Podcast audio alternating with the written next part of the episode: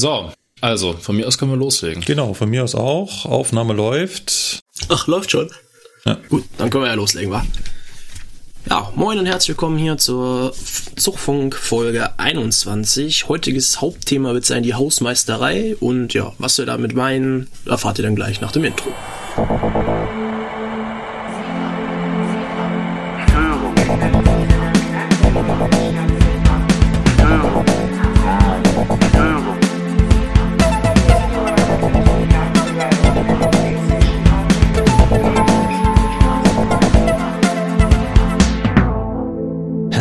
Willkommen beim Zugfunk-Podcast. Die Eisenbahn aus Sicht der Lokführer.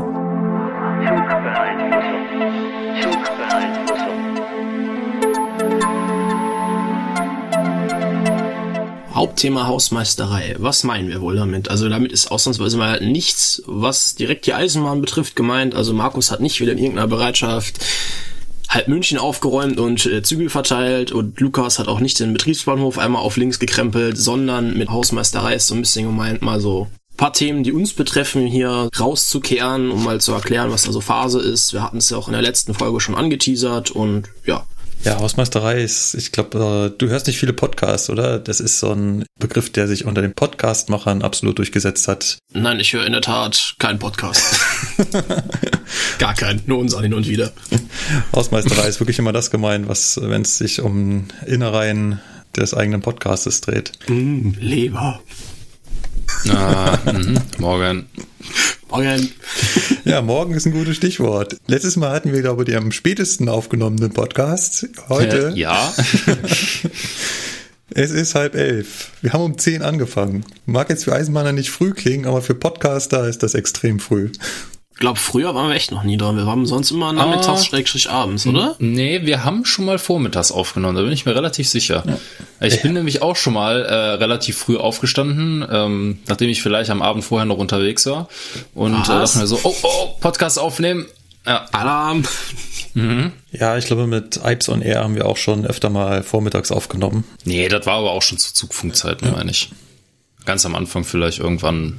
Egal. Die Hörer unter euch, die uns auf Facebook oder Twitter folgen, werden es dann schon anhand des Bildes gesehen haben zu unserer neuesten Folge. Da wird irgendwas von Kündigung drauf gestanden haben. Was cool ist, weil ich spreche jetzt quasi über die Zukunft eines Bildes, was es noch gar nicht gibt. was aber Blöd auch wäre, wenn du das jetzt vergessen würdest, das da oben reinzuschreiben und alle denken sich so, was für eine Kündigung.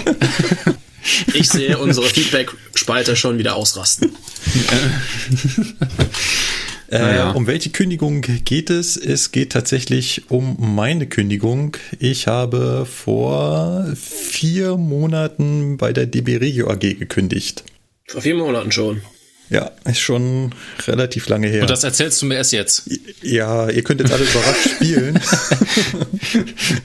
Aber tatsächlich wissen das meine Mitpodcaster schon und ich hoffe auch, dass der größte Teil meines Freundeskreises das so mittlerweile mitbekommen hat. Natürlich habe ich das nicht einfach so gemacht. Ich wechsle mal wieder den Unternehmensbereich. Ich bin ja schon mal von der S-Bahn zum Regionalverkehr gewechselt. Damals war das allerdings innerhalb eines Unternehmens, weil die S-Bahn ist auch DB Regio AG und Regio ist natürlich auch DB Regio AG.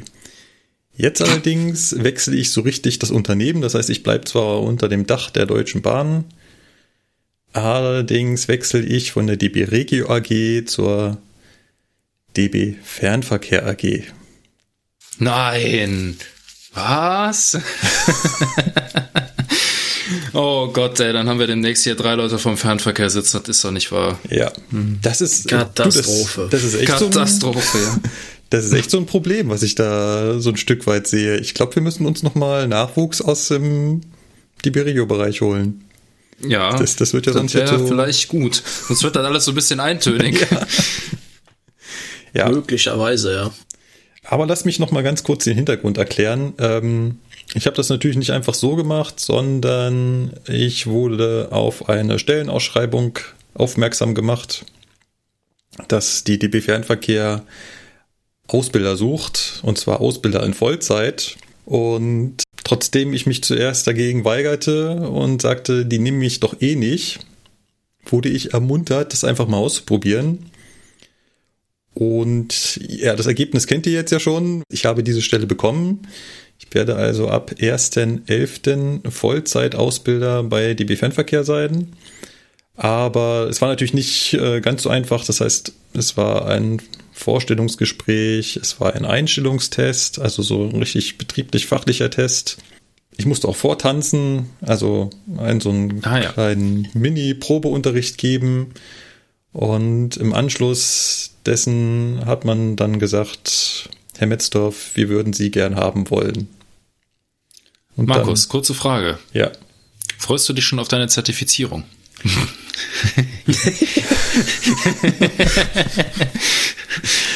ja, äh, was Lukas Nein. da anspricht, ist natürlich auch Teil dessen, denn wer beim Fernverkehr Ausbilder sein möchte, muss zertifizierter Ausbilder sein. Das heißt, es ist nicht so wie bei Regio, wo das mal so. So mit dem Schulterklopfen, so, Markus, mach mal.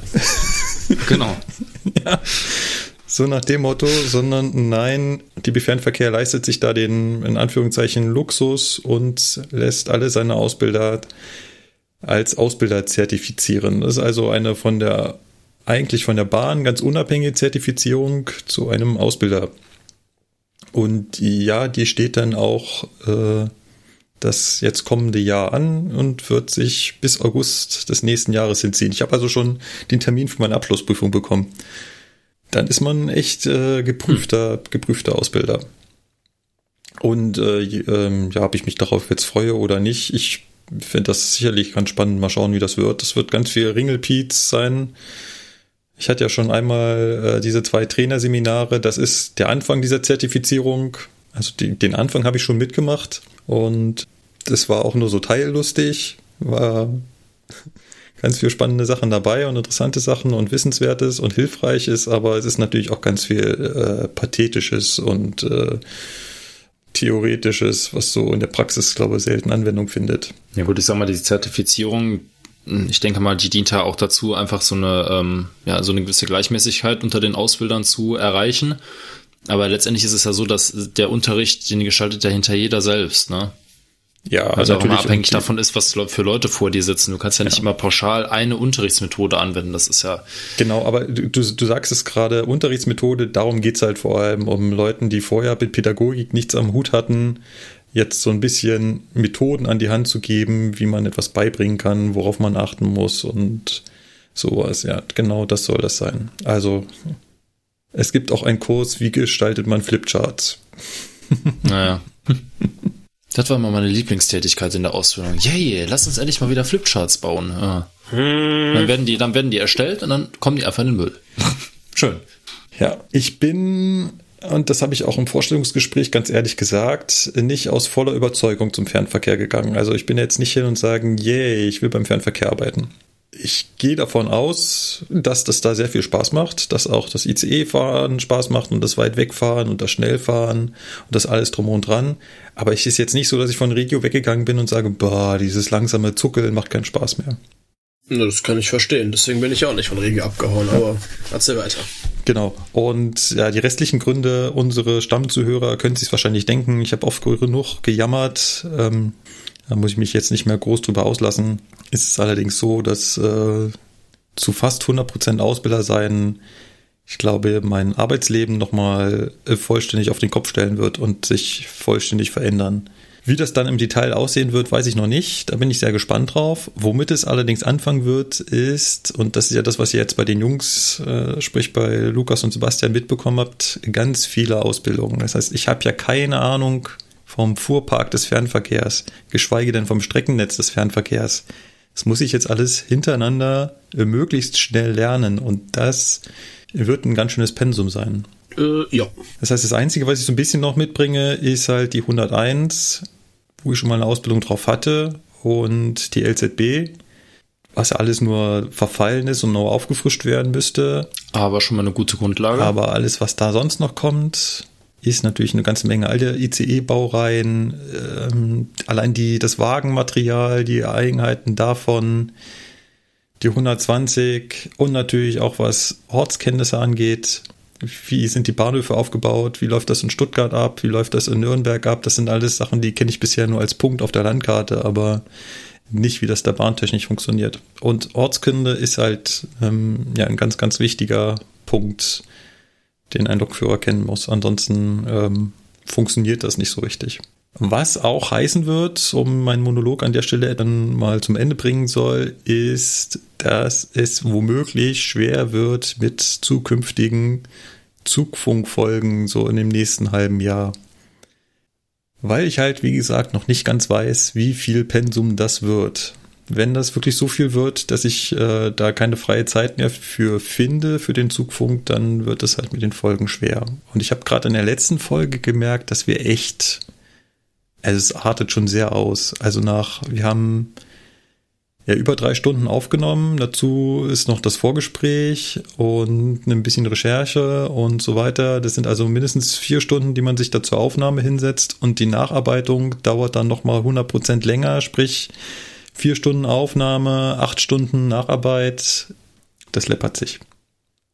Da mhm. hast du wohl recht, ja. Und das ist ja nicht die einzige Hiobsbotschaft, was den Zugfunk angeht, um jetzt mal von äh, mir zu euch überzuleiten, weil ihr habt euch auch was vorgenommen, was äh, womöglich die freie Zeit für den Zugfunk reduzieren wird. Ja, also wir haben, Basti und ich haben vor, nächstes Jahr äh, mit einem Studium anzufangen. Das ganze äh, Studium findet ähm, berufsbegleitend statt, über fünf Jahre. Und zwar ist das ein Fernstudium an der Fachschule in Gotha. Und der Studiengang ähm, ist klar, geht halt Richtung Eisenbahnwesen äh, mit dem Schwerpunkt Verkehrstechnik. Und dann gibt's da nochmal Unterschwerpunkte wie Verkehrsmanagement, Eisenbahnbetrieb oder Personenverkehrssysteme. Da sind wir uns aber noch nicht so drüber einig, was wir jetzt machen. Beziehungsweise, also ich bin mir da noch nicht so sicher. Ja, das macht die Sache natürlich auch nochmal schwieriger, weil man halt mindestens acht bis neun Stunden die Woche dafür aufbringen muss. Neben der Arbeit. Und ähm, ja, da muss man halt ein bisschen gucken, wie wir das dann so hinkriegen. Aber ja. das wird erst frühestens nächstes Jahr im September, meine ich, losgehen. Und bis dahin äh, sind wir trotzdem, ja. ja, sind wir ganz normal verfügbar erstmal. Das wird dann hoffentlich der Zeitraum sein, wo ich dann wieder äh, mehr Zeit habe. Wir haben allerdings, und das habe ich schon angesprochen, mit demjenigen äh, die Hoffnung, wieder einen Kandidaten, der früher mal ähm, bei Ipes on Air dabei war, wieder zurück zu gewinnen. Von daher hoffe ich, dass das dann äh, halbwegs kompensiert wird, wenn ihr dann euer Studium beginnt. Jo. Und wäre ja mal was. Mhm. Genau, dass wir da personaltechnisch etwas aufrüsten. Wie gesagt, vielleicht finden wir noch jemanden hier auch in der Zeit, der sowieso noch dazu kommt, um uns äh, bei Regio auf dem Laufenden zu halten. ja. Ja, ähm, nichtsdestotrotz haben wir eigentlich noch ganz viele äh, Themen auf der Liste, die wir abarbeiten wollen und die auf jeden Fall kommen werden und wo wir schon in Gesprächen sind und in der Vorbereitung. Zum einen wollte ich da anteasern, beziehungsweise es wurde ja quasi schon angeteasert. Wer ähm, dem Omega Tau Podcast folgt, vor allem auf Twitter, hat mitbekommen, dass wir mit ihm zusammen eine Folge planen über Dampfloks. Und das ist jetzt also in der konkreten Planung, wird dieses Jahr noch durchgeführt werden und dann wohl entweder Anfang nächsten Jahres oder Ende diesen Jahres äh, rauskommen. Das ist also ein großes Thema. Wir werden aber auch ähm, eine Folge machen über Strom nochmal. Und zwar haben wir einen Ingenieur uns an Bord geholt, der uns da etwas erzählen kann. Wir haben auch, und das haben wir schon mal so ein bisschen angesprochen, so ein bisschen ähm, überlegt, eine Folge über Personenunfälle zu machen. Davon bin ich ein Stück weit abgekommen, aber wir arbeiten an einer Folge zum Thema Unfallmanagement. Das heißt, was passiert denn eigentlich, wenn so ein Unfall bei der Eisenbahn stattfindet? Das muss jetzt nicht unbedingt ein Personenunfall sein, sondern es kann auch irgendwas anderes sein. Dort bin ich also im Gespräch mit einem Notdienst und uns hat auch noch ein Mensch von der Feuerwehr angesprochen, der gesagt hat, er würde dazu dann äh, was erzählen können wollen. Das wird also eine interessante Folge, wenn wir das hinkriegen. Und es wurde auch schon in den Kommentaren angefordert, warum macht ihr nicht mal eine Folge mit einem Disponenten? Und auch da sind wir im Gespräch. Das kommt also auf jeden Fall irgendwie so auf uns zu und muss halt alles noch da reingequetscht werden. Wir haben also noch genug Themen und auch abseits davon, also von dieser Langzeitplanung von Folgen mit Gästen, haben wir jede Menge Themen in unserem Dokument, die wir alle noch durchrattern müssen. Ich weiß noch, ich kann mich dran erinnern, bei Ipes on Air, ganz am Anfang, ähm, wo noch der Patrick mit dabei war, kam so das Thema auf, ja, was sollen wir denn überhaupt noch über die Eisenbahn erzählen? Und in zwei, drei Folgen gehen uns doch die Themen aus. ja, genau. genau, das dazu. Ja. Das war's zum Thema Hausmeisterei, würde ich an dieser Stelle sagen. Als Fazit, wir sind alle nur noch beim Fernverkehr. Wir haben alle keine Zeit mehr für den Zugfunk und trotzdem wird es weitergehen. Weil the show must go on, ne? Genau. Apropos Show must go on. Vor kurzem hat ein von mir sehr beliebter Podcast einen Betrieb eingestellt, der auch teilweise Vorlage für diesen Podcast war, und zwar der Trackcast. Ich weiß, Sebastian, du hörst keinen anderen Podcast, das habe ich ja gerade gelernt, aber ich weiß, dass du äh, Star Trek-Fan bist. Er hätte dir gefallen. Aber. Dann, warum haben die denn dann aufgehört, wenn die so gut waren? Sie hatten keine Lust mehr. Ach so, also nicht keine Zeit, sondern keine Lust. Ja, okay. Ja, äh, keine Zeit spielt da, ich glaube, bei jedem Podcaster so ein bisschen rein, außer die, die das hauptberuflich machen. Aber, das war ja ein Träumchen, aber. Aber es, es gibt wenige, die das, die das machen. Und die es auch richtig schaffen. Aber. Ich wollte äh, gerade sagen, also wenn wir es schaffen würden, mit unserer Laberei Geld zu verdienen, oh weia. oh weia. Du, äh, schau dir mal an, was andere Kreative so an Geld auf Patreon einsammeln und dann wird hier wirklich übel. Okay. Ich kann da nur, ich hatte neulich das Beispiel, ähm, den Podcast Gag Reflex. Deren Konzept ist es, sich über Hörerbriefe lustig zu machen.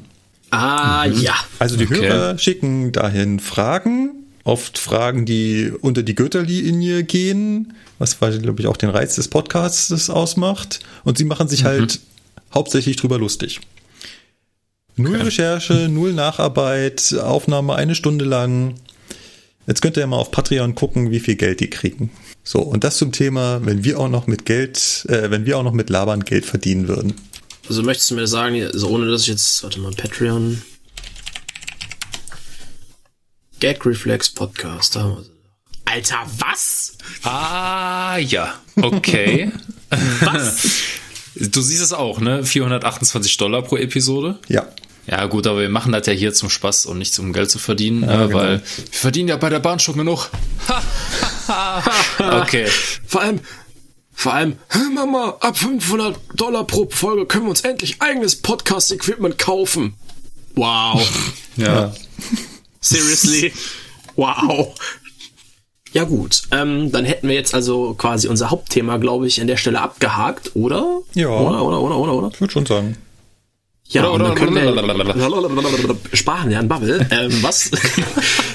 dann könnten wir ja jetzt äh, bei einer gewissen äh, Autosendung auf einem gewissen Bezahlangebot eines gewissen Online-Versandhauses würde man jetzt äh, in die Conversation Street abbiegen. Da wir aber nicht The Grand Tour sind, biegen wir mal in die Laberecke ab. Und Lukas, was ist da schon wieder los gewesen? Erzähl mal. Ah, ja, ich hatte äh, tatsächlich das erste Mal richtig Chaos. Man muss dazu sagen, ich leite das mal folgendermaßen ein. Es war ein wunderschöner Nachmittag, ja. Ich habe mich auf den Weg zur Nachtschicht gemacht. Und diese Nachtschicht begann um 23 Uhr 54. Nee, Quatsch, um 23.49 Uhr so. Okay. Eine Nachtschicht, die um 23.49 Uhr beginnt, ist ja generell schon mal eine tolle Sache. Die Ironie hört man wahrscheinlich ein bisschen raus, ansonsten mhm. sage ich das nochmal deutlich. Ja, und diese Schicht sollte gehen bis 8.54 Uhr. So, ne, also um 8.54 Uhr, also nur um das mal so zu sagen, dann ist halt der Frühdienst schon da, die Kantine hat schon auf, mein Chef ist schon da. Du fragst dich dann halt als Nachtdienstler so gegen 9 Uhr morgens, äh, fragst du dich dann halt schon so, okay, was mache ich hier? Ne? Aber naja, die Schicht war halt so. Und sie lief auch eigentlich ganz gut, bis halt zum letzten Zug. Den hatte ich vorbereitet, schon ein bisschen früher, als es in meinem Dienstplan stand weil ich mir dachte, okay, ich habe jetzt hier gerade eh nichts zu tun, ich gehe schon mal zu meiner Eisenbahn, mach die schon mal fertig, äh, damit ich da schon mal auf der sicheren Seite bin. Nicht, dass irgendwas los ist. Ne? Ja, habe ich gemacht. In dem Moment klingelte halt das Handy und die BSL meinte dann halt, ich muss ganz schnell mal noch einen anderen Zug äh, vorbereiten, der ganz dringend als Ersatzzug äh, irgendwo hinfahren soll. Ja gut, ist ja jetzt nichts dabei, aber ich meinen Zug auf dem Führerraumwechsel stehen gelassen. Also war ein ICE 2 bin dann halt zu dem anderen Zug rüber, hab den halt vorbereitet komplett, hab mich halt fertig gemeldet, dann haben wir noch ein bisschen rangiert. Ja, und dann stand ich in der Ausfahrgruppe bei uns in Nippes und das ist quasi der Übergabepunkt von dem Werk Nippes, das, das quasi dem Fernverkehr gehört, ähm, zum DB-Netzbereich, also Strecke. Und äh, da ich bis zu diesem Punkt in der Rangierfahrt war, brauchte ich ja keinen Fahrplan. Ja, aber ab diesem Punkt brauchte ich einen Fahrplan, weil ab diesem Punkt war ich in Zugfahrt. Und genau da lag das Problem, denn das musste alles so schnell gehen, dass die offenbar vergessen haben, den Fahrplan zu bestellen. und ich stand dann da und habe dann mehr oder weniger alle zwei Minuten die BSL angerufen und denen gesagt, Leute, ich habe keinen Fahrplan. Ihr braucht mich nicht ständig anzurufen, ich kann nicht fahren. Ne? Ja, aber der Fahrplan müsste schon unterwegs sein. Ich sage, ja, das kann sein, dass er unterwegs ist. Ich habe ihn aber nicht. Ne? Ich habe einen Fahrplan hier, der ist aber für gestern. Und den kann ich nicht nehmen. Und dann rief die VL an. Dann dachte ich schon so, jetzt ist hier Alarm. Ne? Dann hat die VL angerufen und meinte, warum ich mich noch nicht mehr fertig gemeldet hätte und warum ich noch nicht fahren würde. Wir hätten es doch so eilig. Da sage ich, ja, Freunde, äh, ich hätte das ja alles schon gemacht, aber ich habe keinen Fahrplan. Das kann nicht sein den haben wir schon längst bestellt, der müsste schon längst unter kurzfristige FBLO und FBLM auf dem Tablet sein. Da sage ich, auch auf dem Tablet ist der Fahrplan. Das ist ja schön, dass er mir das sagt. Die Bereitstellungsleitung meinte die ganze Zeit zu mir, der kommt über Evola. Jetzt kann man sich natürlich darüber streiten, inwiefern es die Aufgabe des Lokführers ist, alle Möglichkeiten, die er hätte, um einen Fahrplan zu bekommen, abzugrasen. Und zwar laufend. Im Minutentakt, ja. Genau. Ja, aber das ist halt, äh, ne, wie gesagt, manchmal, wenn es halt stressig ist, dann. Ähm, also kurz gesagt, das ganz normale Chaos. Ja, ich sag mal so, ich denke mal, jeder Lokführer äh, kennt das, ähm, wenn, wenn man halt irgendwie kurzfristig was machen muss und äh, es gibt halt keinen Fahrplan, ne? Äh, ja, das geht halt einfach nicht. Ohne Fahrplan-Dokument geht es nicht. Ja. Dann darfst du durch die Gegend rangieren, kein Thema, aber sobald du von einem Hauptsignal stehst und ab dann eine Zugfahrt sein sollst, brauchst du einen Fahrplan. Auch wenn das nur fünf Meter sind. Das ist richtig. Muss dann nur irgendwas passieren, was, was auch immer, und dann kommt direkt wieder, äh, warum hast du denn? Das ist es halt, ne? Und äh, ja, ich sag mal so, ich habe natürlich im Nachhinein auch überlegt, okay, warum, ne, du hättest natürlich auch von dir selber aus schon mal im Tablet gucken können und so weiter. Nur das Problem ist, wir haben im Tablet alleine schon mehrere Möglichkeiten, wo der Fahrplan erscheinen könnte. Und ähm, ja, ich habe tatsächlich sogar eine Möglichkeit ständig nachgeguckt, das hat aber nicht funktioniert. Und als der mir von der VL dann sagte, ja, das ist unter kurzfristige, dachte ich mir natürlich auch so, ja, danke. Wenn ihr mir das vor 20 Minuten gesagt hättet, dann wäre das alles kein Problem gewesen. Ne? Aber naja, ist halt so. Ja, das sind Sachen, wo man sich im Nachhinein drüber ärgert, aber. Ei, im Nachhinein. Genau, im Nachhinein ist man immer schlauer. Aber es hat mich halt total geärgert, weil wenn sowas kurzfristig ist, muss immer alles schnell, schnell gehen, alles andere ist dann erstmal egal und äh, verstehe das nicht. Ja. Naja. Also mit anderen Worten, ich habe dann irgendwann mal so gegen halb zehn habe ich dann mal Feierabend gemacht, habe dann entsprechend auch die Schicht äh, im Tablet dann länger gemacht und ähm, ja. Ach, das könnt ihr so einfach? Also könnt ihr einfach im, im also wir mussten dafür ja immer Zettel schreiben. Nee, ich darf, wir dürfen unsere Schicht im Tablet bearbeiten. Cool. Das ist zwar eine totale Scheiße, das hinzukriegen. Also das ist so kompliziert. Und es ist wahrscheinlich auch nie hundertprozentig richtig, aber ich äh, gebe das mittlerweile so gut ich kann ein und äh, es wird, bisher wurde es immer anstandslos so gebucht und äh, ja, mehr ist mir eigentlich auch egal. Ja, war ja. bei mir ähm, meistens auch so, dass die Zettel anstandslos gebucht wurden, bis mich eines Tages mal der Teamleiter anruft und sagte, du, ich habe hier irgendwie einen Zettel von dir zurückbekommen mit dem Vermerk nicht genügend Angaben. Okay. Ja, das ist teilweise, ich hatte das bei Regio auch, da haben die sich dann einge eingekackt, weil äh, da fehlen die Wegezeiten oder äh, da fehlen die Vorbereitungs- und Abschlussarbeiten, wo ich mir denke, Alter. Aber wenn ich da nur im Tablet sagen muss, das, äh, am einfachsten war es immer, wenn die äh, Leitstelle gesagt hat, ich mache dir die Schicht länger, weil dann war die Sache erledigt. Fertig. Das stimmt. Das war das angenehmste immer. Ja. Ja, also das mit dem Tablet ist so, wenn du das ein paar Mal gemacht hast, dann geht das auch halbwegs, ne? Aber nervig ist es allemal, ja. Ja.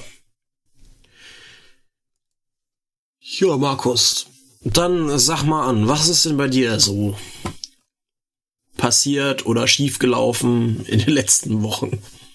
Könnt ihr euch noch erinnern, dass ich in der letzten Folge gesagt habe, ich sage von mir persönlich immer, dass ich den Fluch hätte, dass meine Fahrzeuge alle fahren würden? Oh, oh. Flüchtig erinnere ich mich noch daran, ja. Ja. Ich habe jetzt tatsächlich geschafft, auf den letzten Wochen äh, wieder mit einer 18er liegen zu bleiben. Und diesmal nicht im Startbahnhof, sondern äh, so mittendrin zwischendurch. Und wenn man dann schon mit der Leitstelle telefoniert und die sagt, Markus, du schaffst es auf den letzten Tagen aber auch alles kaputt zu kriegen, oder? ja, ähm, nur ganz kurz, was ist passiert? Ich fahre mit meiner 18er Richtung Füssen bei der, beim Anflug, sage ich immer so schön, beim Anflug auf Kaufring geht die 18er plötzlich aus. Störung, Störung. Ach nee, kann ja nicht. Nee. Auch ohne jegliche Gelb- oder Rot-Alarme, die es da gibt, sie geht einfach aus. Und da denke ich mir halt noch nichts Böses. Ihr erinnert euch an die vier Phasen der Fahrzeugstörung. Am Mhm. Anfang denkst du, aha, okay, wird sich gleich wieder geben. Ich bleib also in Kaufering stehen, Türen auf und will einfach wieder drauf starten. Also einfach den Motor wieder anlassen. So, ganz kurz Insights zur 18er. Da fällt mir ein, wir müssen noch eine Folge zur 18er machen. Vielleicht Gerne. sogar relativ zeitnah, weil Ende diesen Jahres ist äh, die 18er hier in München Geschichte. Richtung, ins, also im Allgäu Geschichte. Oh, Bös? okay. Äh, in Richtung, also Oberbayern fährt sie dann noch. Also die SOB behält ihre 18er. Aber wir im Allgäu fahren dann keine 18er mehr, weil wir verlieren ja unsere Leistung Richtung Füssen. Und alles, was so KLB ist, also Kneipp-Lechfeldbahn, sprich Landsberg und Bobing, das fällt alles weg. Und ähm, das Einzige, was wir jetzt so richtig noch mit der 18er gefahren sind, waren halt die Leistungen nach Füssen und dann ein paar wenige Leistungen nach Kempten, aber das waren eigentlich nur Umläufe, um die Werkstatt zu erreichen. Wenn die Leistungen jetzt also nach Füssen wegfallen, können wir alles andere mit der 245 und mit unseren Triebwagen 612 erledigen. Das heißt, wir werden alle 18er bis auf ein paar wenige einzelne Exemplare, die wir auf dem Hof stehen lassen, als äh, Notfallfahrzeug abgeben. Ich weiß auch nicht wohin oder wie viele hier stehen bleiben, aber im Regelverkehr werden sie nicht mehr unterwegs sein. Moment. Aber fährt nicht der Fernverkehr noch mit der 18er bis Lindau? Ja, aber das macht sie mit äh, Fahrzeugen der SUB. Ja gut, du bist ja ab. Ja, mir bleibt sie erhalten, ja. Ja, ich wollte gerade sagen. Du bist doch ab Donnerstag beim Ja, Fernverkehr. richtig. Stimmt. Und du hast ja 218. Ja, okay. Merkst du ja. was? Wann kam nochmal die Elektrifizierung? Wenn der Draht hängt. Also, Ja, wenn der Draht hängt, du bist gut, der hängt da schon. ja, aber Ja, noch teilweise komplett. hängt er tatsächlich schon, ja. Das ist richtig. Ja, noch nicht tutti kompletti. Nee, bei, bei weitem noch nicht. Aber ähm, in Tutti großen completi. Teilen äh, sind sie jetzt schon sind sie jetzt schon durch. Wir waren bei der 18er äh, stehen geblieben. Ich wollte sagen, wir müssen dazu mal eine Folge machen, wo wir mal ein bisschen was über die 18er erklären. Anlass wäre ja, aber wie du schon sagst, eigentlich ja auch nicht. Vielleicht machen wir es auch erst, wenn die 18er nicht mehr nach Lindau fährt. ähm, genau, also ich versuche die 18er wieder zu starten. Was passiert denn, wenn man die 18er, also wenn man den Motor startet? Da gibt es diesen Anlassabstellschalter, ist auch ein geiler Begriff, oder? Das Anlassabstellschalter. tatsächlich, da habe ich mir auch mal gefragt, was, wer hat sich das ausgedacht? Aber Das ist so, als wenn ich bei einem Lichtschalter Licht ein Ausschalter sage. ja. Der Gruppenanlassabstellschalter. Ja, ja. Genau. Also der hat die Stellung 0, dann gibt's die Stellung ein, dann fangen an die äh, Treibstoffpumpen zu laufen Ja. und dann gibt's noch eine Taststellung, die danach kommt, die wirft dann den Anlasser an und startet den Anlassvorgang. Was dann passiert ist, dass die Schmieröl Vorpumpe. Pumpe losläuft. Das heißt, die erhöht den Schmieröldruck, damit es äh, der riesen Dieselmotor auch gut geschmiert ist. Und beim TB11 ist es dann so, im Gegensatz zum MTU 4000, dass wenn ein Sensor sagt, ja, jetzt habe ich genug Druck, dann fängt sie an, den Anlasser anzuschmeißen. Das ist genauso wie beim Auto ein großer Elektromotor. Der hängt bei uns dauerhaft am Motor. Beim Auto ist es ja so, dass der sich selbst so ranfährt an das, an das Motorritzel und damit den Motor dreht. Und wenn er fertig ist, dann geht er wieder weg. Bei uns bleibt er dauerhaft dran, weil unser Anlasser ist gleichzeitig auch unsere Lichtmaschine. Eine der besten Erfindungen, die die Bahn je gemacht hat. Ja, ich mache das also. Kling, die Treibstoffpumpen fangen an zu laufen, alles gut. Ich gehe in die Taststellung, dann fängt die Öldruckvorpumpe an zu laufen, auch gut. Und in dem Moment, wo der Anlasser kommen soll, macht es nur noch alle Lichter im Führerstand gehen quasi aus. Alle Elekt- Elektrik, die da, alle Elektrik in Anführungszeichen, die da drin ist, bricht zusammen. Die Lok macht nur noch komische Geräusche. Ein Anlasser ist nicht zu hören. Ja, und das war's dann. Oh, ich, ich kenne das. Muss mal gucken, ob ich das Video noch finde. Oh oh, dachte ich mir dann so, das klang gar Was nicht ist- gut. Und was war das dann jetzt? Also, da ist einfach nichts mehr passiert, oder? Ja, ich habe das dann nochmal wiederholt und habe dabei auf die Spannungsanzeige der Bordspannung geachtet. In dem Moment, wo der Anlasser laufen soll, bricht die auf unter 50 Volt zusammen. Also die hat standardmäßig Ja, nee. 110 Volt. Dass die so ein bisschen einfällt, wenn der Anlasser läuft, ist in Ordnung. Das sind aber eigentlich nur wenige Volt, weil der ist halt ein riesen Elektromotor und der muss diesen riesen Motor drehen. Da ist eine wahnsinnige Stromstärke drauf. Die wird auch durch einen Schütz geschaltet, also das berühmte Anlassschütz oder Anlasserschütz. Und daran sieht man schon, dass da eine Menge Strom fließt. Das heißt, dass da so ein bisschen die Spannung absinkt, ist ganz normal. Dass die so stark absinkt, natürlich nicht. Das hat sie dann auch bei allen anderen Versuchen gemacht und ja, ich stand so ein bisschen da und ähm, dachte mir, nee, so richtig fällt mir da jetzt nicht mehr ein, was man da noch machen kann. Ja. Der Zug Ich habe da, ne, ich hab da einen Tipp. Handbremse festmachen, Vollbremsung, Feierabend. Ja, im Prinzip lief es darauf Ja. hinaus. Ähm, der Zug endete denn dort. Unfreiwillig. Unfreiwillig. Ja. Ähm, Zug verendet unfreiwillig in Kaufering. ja. Nee, er ist, mit, er ist mit drei Stunden Verspätung dann irgendwann weitergefahren. Aber das war dann nicht mehr ich. Das kann ich auch noch ganz kurz abreißen. Das Ausfall, also meine Fahrgäste sind in den nächsten Zug umgestiegen, der dann von hinten kam. Das ist gar kein Problem. Das heißt, und den Fahrgästen hat es gar nicht so viel gekostet. Und um den Zug da wegzubekommen, hatte die Transportleitung eine geile Idee. Oder die Lokleitung, wer auch immer. Dass wir gerade Pendelzüge fahren zwischen, also zu der Zeit sind wir Pendelzüge zwischen Buchloe und München gefahren, weil da noch die Strecke Richtung Memmingen gesperrt war. Und derzeit sind wieder diese Pendelzüge gefahren. Und dieses, das ist eine Sandwich-Garnitur. Sprich, da ist vorne und hinten eine 18er dran. Hm. Nun hatten sie so eine geile Idee. Nimm dir einfach von dem Pendelzug, der dir jetzt entgegenkommt, die eine Lok weg. Der kann ohne Probleme auch mit einer Lok fahren. Und dann hast du wieder eine funktionierende Lok, setzt sie vorne bei dir drauf. Achso, rangierst noch deine kaputte Lok aus. Die soll ich da also wegstellen. Und Wenn sonst nichts ist. ja, ne, wenn sonst nichts ist. Und ja, Problem bei der Sache, nachdem wir, nachdem ich also dem anderen Zug seine Lok geklaut habe, ist der nicht mehr weggekommen. Oh. oh, Gottes Willen, ey. Ja, ich habe Ah, durch das Abhängen der letzten. Lok haben wir irgendwie die Türsteuerung kaputt gemacht. Warum auch immer. Auf jeden Fall die vordere Lok meinte ja irgendwie nicht mehr mit der Türsteuerung klarzukommen. Ja. Ist da, wirkt dann irgendwie eine Traktionssperre oder so?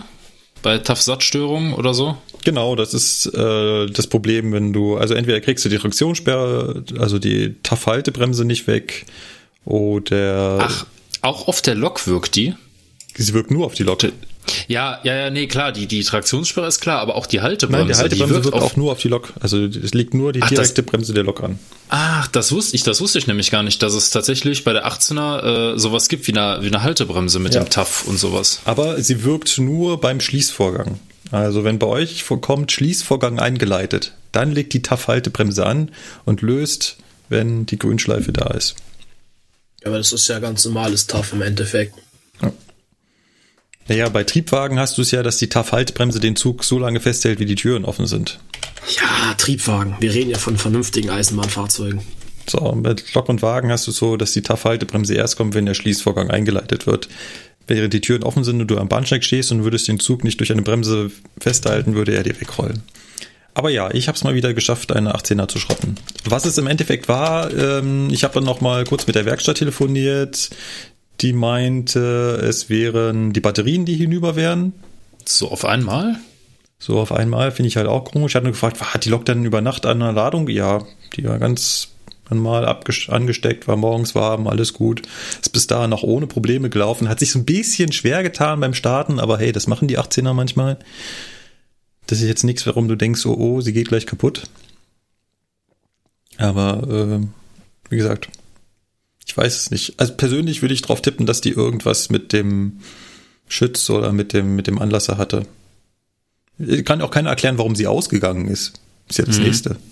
Also Aber das ist normalerweise. eigentlich ein Dieselmotor, ne? Genau. Also Du- jetzt mal ja. ganz, ganz grob gesagt, ein Dieselmotor hält sich ja selber am Laufen. Der braucht Genau. ja keine Zündung. Ne? Das hat mir damals, kann ich mich noch drin, das hat mir mein Vater, als ich ganz klein war, irgendwann mal erzählt, dass es früher so war, dass man es manchmal nicht mehr geschafft hat, einen Dieselmotor auszubekommen. Das heißt also auf alten Traktoren hat man es äh, unter Umständen nicht mehr geschafft, den Dieselmotor auszubekommen, weil es gibt nichts, was du in dem Dieselmotor, also bei einem äh, Benzinmotor brauchst du einfach nur einen Stromkappen, dann kann er seine Zündkerzen nicht mehr zünden und er geht aus.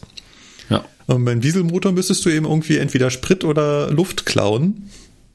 Und das ist halt bei so einem alten äh, Traktor nicht so einfach, ihm irgendwie die Luft zuzuhalten. Und wenn es da keinen Mittel gibt, den Benzin, äh, den Dieselhahn abzusperren, dann ist der halt gelaufen. Ja, und das ist, da gibt's ganz, gibt's auch ganz krasse Videos äh, im Internet zu. Äh, hier Diesel ähm, Motor Runaway, ne? Oder sowas, wo halt so ein Dieselmotor, so ein uraltes Teil, aufgrund halt wahrscheinlich, keine Ahnung, verstellter Einspritzmomente oder so, halt einfach durchbrennt. Ne? Der gibt dann Vollgas und den kriegst du nicht mehr gestoppt. Ja. Es sei denn, du hast irgendwie, weiß ich nicht, ein großen, großes Metallblech, was du äh, über den Luftansaugung tun kannst, dann geht der vielleicht nochmal aus. Aber Genau, deswegen ist es ja so komisch, warum ist der Dieselmotor ausgegangen? Kann, kann ich nicht erklären. Überhaupt nicht. Deswegen gut, dass er ausgegangen ist, weil womöglich wäre der Kollege weitergefahren bis Füssen und hätte in Füssen die Maschine ausgeschaltet. Da kommt nicht mal so eben eine Doppeltraktion, also eine Sandwich-Garnitur entgegen, wo man eine. Ist eingleisig, Lok ne? Ja, das ist eingleisig. Das ist. Das wäre die Vollkatastrophe gewesen. Und ich weiß nicht, ob ihr das schon mal gehört habt, aber ich als 18er-Fahrer krieg das öfter von, oder hab das öfter von alten Kollegen gehört, warum machst du denn die Lok aus? Naja, kriegst du die nicht mehr an? Hm. Warum soll ich die Lok nicht mehr ankriegen? Ähm, Ja, wegen sowas. Wegen sowas, genau. ja, also alte Kollegen haben oft das so an sich, dass sie sagen, sie lassen die Lok laufen. Und wenn er sagt, ja, Ja, aber Anwohner beschweren sich wegen der Lautstärke und es ist ja auch ähm, hier Umweltverschmutzung, kommen wir heute noch in der Presseecke dazu. Ja, sollte man die doch lieber ausmachen? Ja, und dann kriegst du sie nicht mehr an und dann stehst du da. Das ist so Tja. das mit den, äh, mit den gebrannten Kindern, oder? Also die Sachen, die man einmal erlebt hat, das traut man sich dann nicht mehr. Ja, wie viel Wendezeit habt ihr so in Füssen ungefähr? Äh, acht in der Minuten. Regel? Ja, gut, acht Minuten. Da kann man sich vielleicht noch drüber streiten, ne? aber wenn du jetzt, keine Ahnung, eine Viertelstunde Wendezeit oder so Ja. da hast und dann den Motor laufen lässt, das ist schon, naja, also, Ja. Nee, warte mal, der kommt 55, genau, 55 kommt er planmäßig an und 6 fährt er ab. Das sind sogar 11 Minuten. Aber du kommst mit der 18er so- so gut wie nie plan an. hm. weil sie kaum die Fahrzeiten äh, mit den Dostos halten kann. Ja, ich habe das auch nur gemacht in Füssen, wenn ich wirklich super pünktlich war und dann auch wirklich die volle Wendezeit hatte, dass ich sie ausgemacht habe. Ansonsten lief ja. die auch durch. Ja, aber da sind halt mittlerweile direkt neben dem Bahnhof Bebauung. Kann man jetzt finden, wie man will. Ich habe schon allein wegen des Umweltaspektes gemacht, weil die äh, haut halt ganz schön was raus. Ja, das ist schon richtig. Ja. Ich denke mal halt bei so großen Motoren immer, ne, du kannst ja auch nicht da direkt ankommen und ausschalten, kannst ja nicht machen. Richtig, richtig, also, ein bisschen Kannst nachlaufen. du schon, aber ist halt scheiße. Genau. Und dann braucht die Kiste ja auch so ein bisschen Vorlauf, bis sie wieder an ist, je nach Motor. Und dann hat sich halt die Zeit, wo der Motor aus ist, dann auch schon wieder ja, ist, auffressen. Ist, ist ein Punkt äh, zum Thema Nachlaufen. Da gibt's die Regel, dass der Dieselmotor nach Belastung drei Minuten nachlaufen soll. Ja.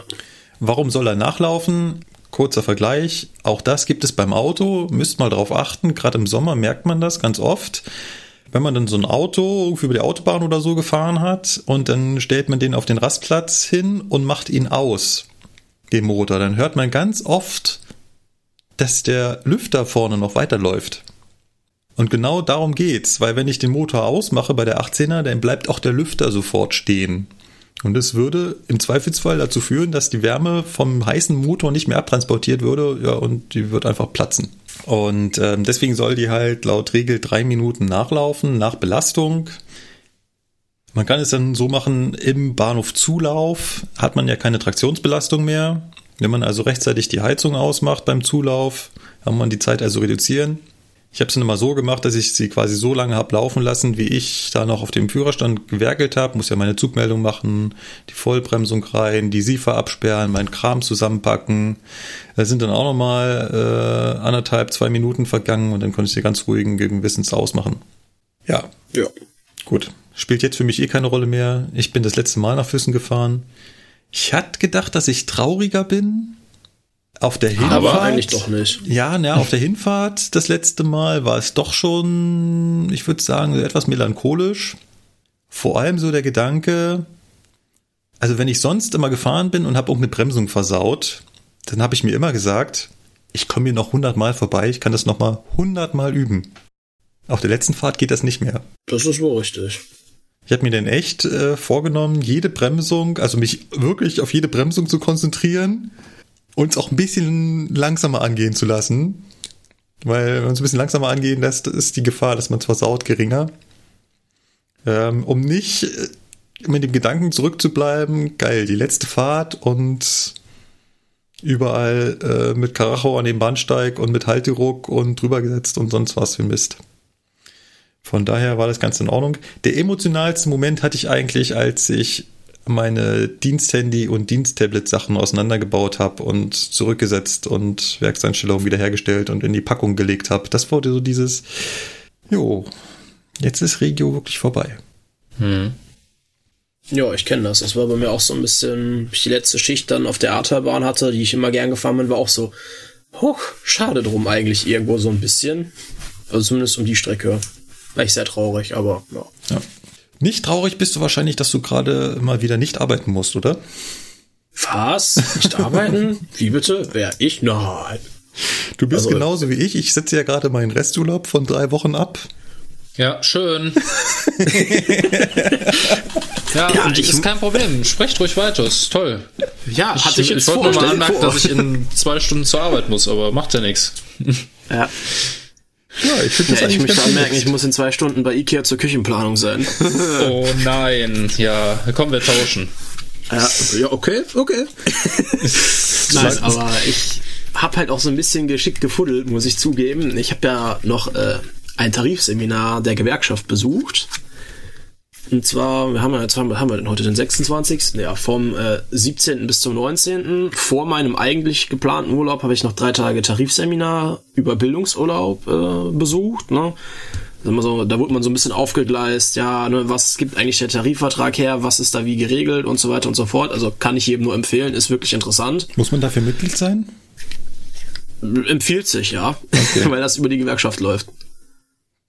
Das ist jetzt nichts, was irgendwie aus einem der Tarifverträge heraus äh, gemacht wird, sondern das ist wirklich ein Angebot der jeweiligen Gewerkschaft. Also das gibt es bei beiden Gewerkschaften meines Wissens. Bei äh, meiner Gewerkschaft war es jetzt dann in Königswinter Thomasberg. Und ja, waren da drei Tage mit äh, Unterbringung und Verpflegung und haben uns dann da mal so ein bisschen durch den aktuellen Tarifvertrag gewurschtelt. War halt wirklich interessant, mal so zu gucken, was äh, ist eigentlich wie geregelt, was darf der Arbeitgeber, was muss er machen und was macht er halt eigentlich auch manchmal nicht so ganz, wie er es eigentlich machen sollte, etc. pp. Ja, ja, und jetzt habe ich dann noch so ein bisschen Urlaub bis zum 15.11. Wow. 15 ja, 15.11. ist, glaube ich, meine erste Schicht oder so. Ja, eigentlich hätte ich nur eine Woche gehabt, aber ich habe da noch so vier Tage Urlaub, also nicht verplant gehabt beim Nahverkehr da, damals. Ja. Ich dann zu meinem Urlaubsplaner rein, ich sag, ey, wie sieht das aus? So und so, ich habe ja noch vier Tage nicht verplanten Urlaub, die würde ich gerne einfach dranhängen. Ja, dann hat er mal sein äh, System aufgemacht und mal geguckt, was das System denn so zu meinen Urlaubsansprüchen sagt. Dann sagt er, ja, du hast vier Tage nicht verplanten Urlaub, ist das richtig? Aber du hast auch noch acht Schichturlaubstage offen. Ich so, oh, ja dann äh, hinten dranhängen. Ja, und jetzt habe ich einen Monat Urlaub. Ja, vor allem die erste Woche Urlaub, die war so, nicht so wirklich Urlaub. Da hast du noch so einen ganz komischen Schlafrhythmus. Ich bin morgens ja. um sechs aufgewacht, egal wie spät ich ins Bett gegangen bin. Du hast noch einen Schlafrhythmus? Das passiert mir Gott sei Dank nicht. Schlaf was? Aber so seit der zweiten Woche ist das doch schon relativ relaxed. Gut, äh, machen wir da einen, einen, einen Haken dran. Ähm, du hast hier noch Bereitschaften stehen. Wolltest du dazu noch was sagen? Ja, wollte ich in der Tat. Ähm, ich hatte die, also meine letzten beiden Arbeitstage so in Anführungszeichen waren jetzt hier der Montag und der Dienstag, also der 15. und 16. Da hatte ich beides mal äh, hier die Knotenpunkt Reservenbereitschaft. Ja. Und äh, am Montag, den 15. war ja bekanntermaßen, wie man der Presse entnehmen konnte, ja in Köln so ein bisschen äh, Alarm angesagt. Ne? Da war ja hier am Hauptbahnhof diese Geiselnahme mit riesen Polizeieinsatz. Ja, und äh, wäre meine S-Bahn pünktlich gewesen, wäre ich mittendrin statt nur dabei gewesen. Hm. Meine S-Bahn hatte, muss man mal so sagen, Gott sei Dank fünf Minuten Verspätung. Und deswegen stand ich halt noch auf der Brücke und nicht im Hauptbahnhof. Ja. War dann halt auch so, ich kam nicht zur Arbeit, weil ne, S-Bahn stand halt auf der Hohenzollernbrücke und ja, ich habe dann halt auf der Lokleitung beziehungsweise auf der Verkehrsleitung angerufen und gesagt, Freunde, ne, so und so sieht das aus. Ich sag, meine S-Bahn steht jetzt halt hier, sagt er, ja, ja besser du stehst da, wie du bist jetzt gerade im Hauptbahnhof, sagt er. Meine dumme Frage, könnte man theoretisch nicht auch laufen? Also, Könnt, also, also ich hätte könntest laufen. du nicht äh, zum, zum S-Bahn-Fahrer, zum S-Bahn-Lokführer vorgehen? Ich wollte gerade sagen, Markus, also jetzt mal ganz ruhig, ne? Also zum S-Bahn-Lokführer vorgehen und sagen, du, äh, ich steig mal hier von dir ab. Ich meine, ist ja eh alles gesperrt. Ich steig mal von dir ab. Leute, ja, Leute, Leute, Leute, Leute. Es kommt in die Schublade mit den äh, Überresten des Rangierers, ja, ja. Hm, genau. Also kannst du nicht sagen, du steigst von ihm ab und äh, läufst zum Hauptbahnhof. Ich meine, Hohenzollernbrücke, das kann ja nur noch ein paar Meter sein. Ja, das Problem ist zum einen, dass sie hier komplett eingezäunt ist, die Brücke. Und zum anderen hätte es ja nichts gebracht, weil ich ja, ich wäre, das hätte auch nichts gebracht, weil ich wäre nicht mal zur Lokleitung gekommen. Da war alles abgesperrt, ah, großräumig, hier haben wir, einen, ja. also bis zur Lokleitung wärst du auch nicht mehr durchgekommen. Okay. Der Lokleiter sagte dann auch nur, ja, guck halt, dass du, wenn die S-Bahn in Deutsch am Bahnsteig stehst, erstmal irgendwie aus der S-Bahn raus und dann bleib einfach, wo du bist, die melden sich dann schon, wenn sie was für dich zu tun haben. Okay. War dann auch so, Hauptaufgabe war an dem Tag dann ein ICE vom Bahnhof Köln Messe tief in den Betriebsbahnhof zu fahren, das hat sage und schreibe fünf Stunden gedauert, weil halt alles voll mit Zügen stand ja. und das war wirklich Chaos. Ja, weil halt Aber, alles voll. Genau. Ja. Nun gut, wollen wir ähm, zum nächsten Thema kommen, sprich die Laberecke wieder verlassen? Ja, dann biegen wir mal wieder äh, eine weiter ab, würde ich sagen. Was steht hier? Äh, irgendwas mit T Ach, das Spiel. Das Spiel, ja, ja. Ja, dann herzlich willkommen bei Das Spiel. Heute Buchstabe T.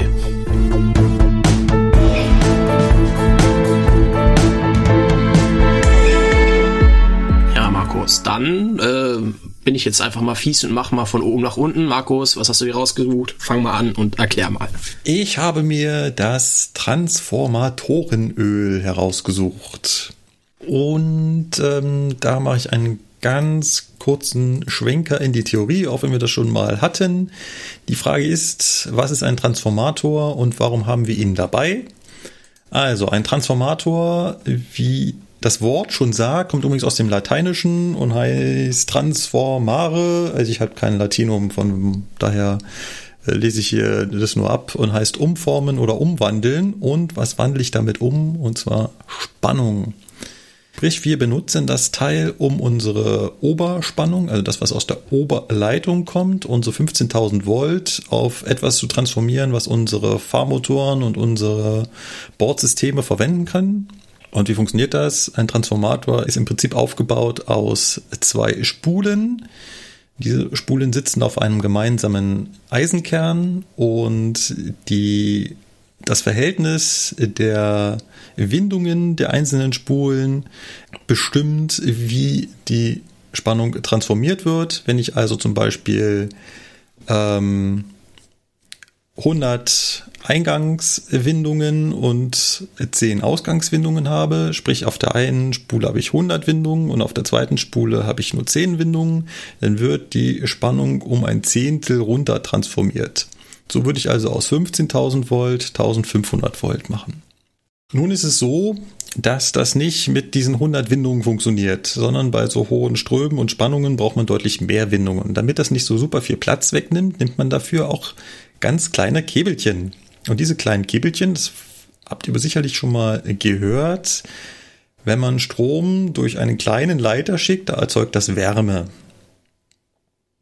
Und diese Wärme muss abgeführt werden. Das macht man mit dem Transformatoröl. Sprich, unsere Transformatoren und auch andere Transformatoren in Unterwerken oder auch Transformatoren ähm, aus dem öffentlichen Netz, die sind mit Öl gefüllt.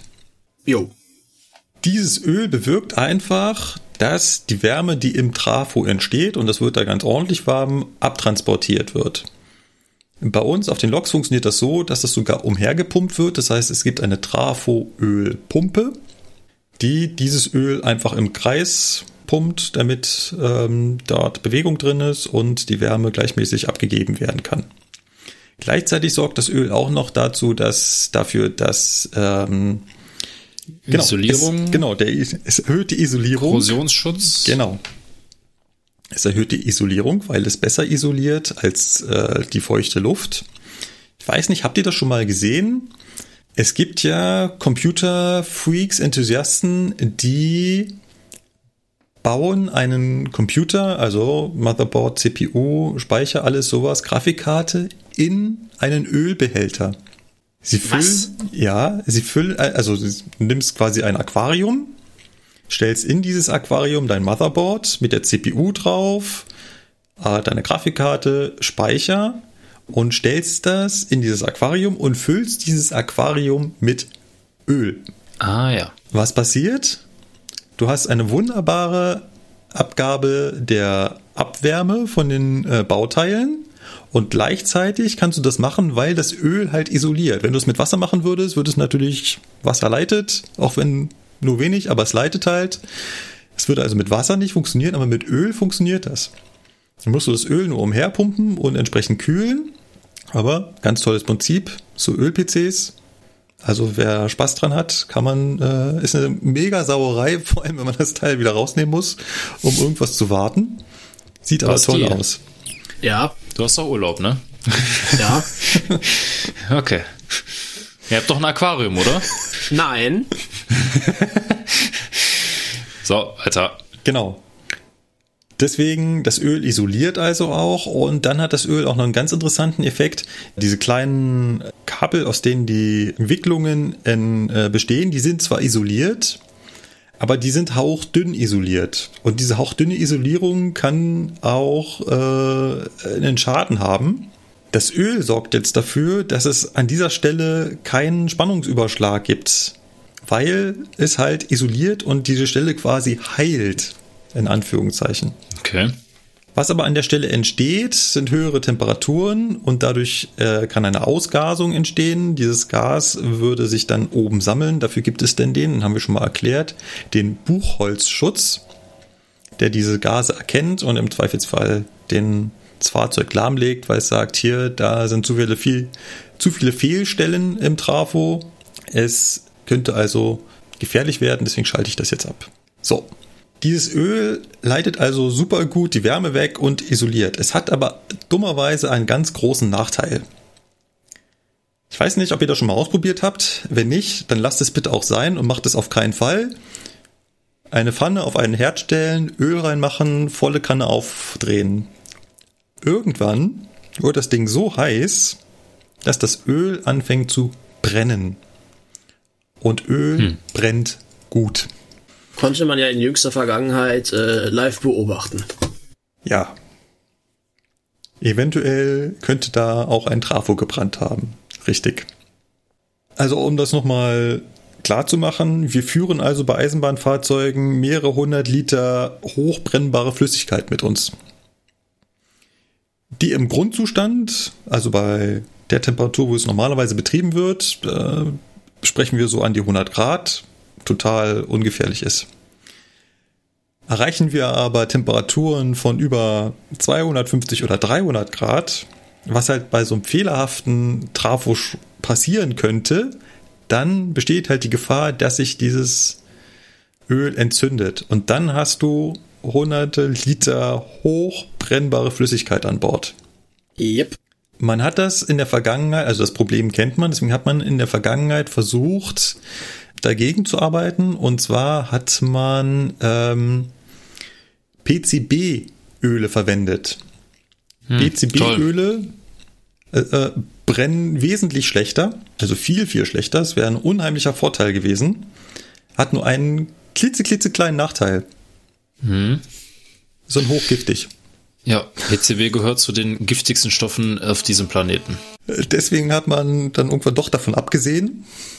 Ähm, man versucht jetzt mit anderen Mitteln und Wegen die Entzündlichkeit dieser Öle zu reduzieren. Sprich, man versucht nicht mehr mit Mineralölen zu arbeiten, sondern mit Estern zum Beispiel, die äh, da besser arbeiten sollen und weniger entzündlich sind.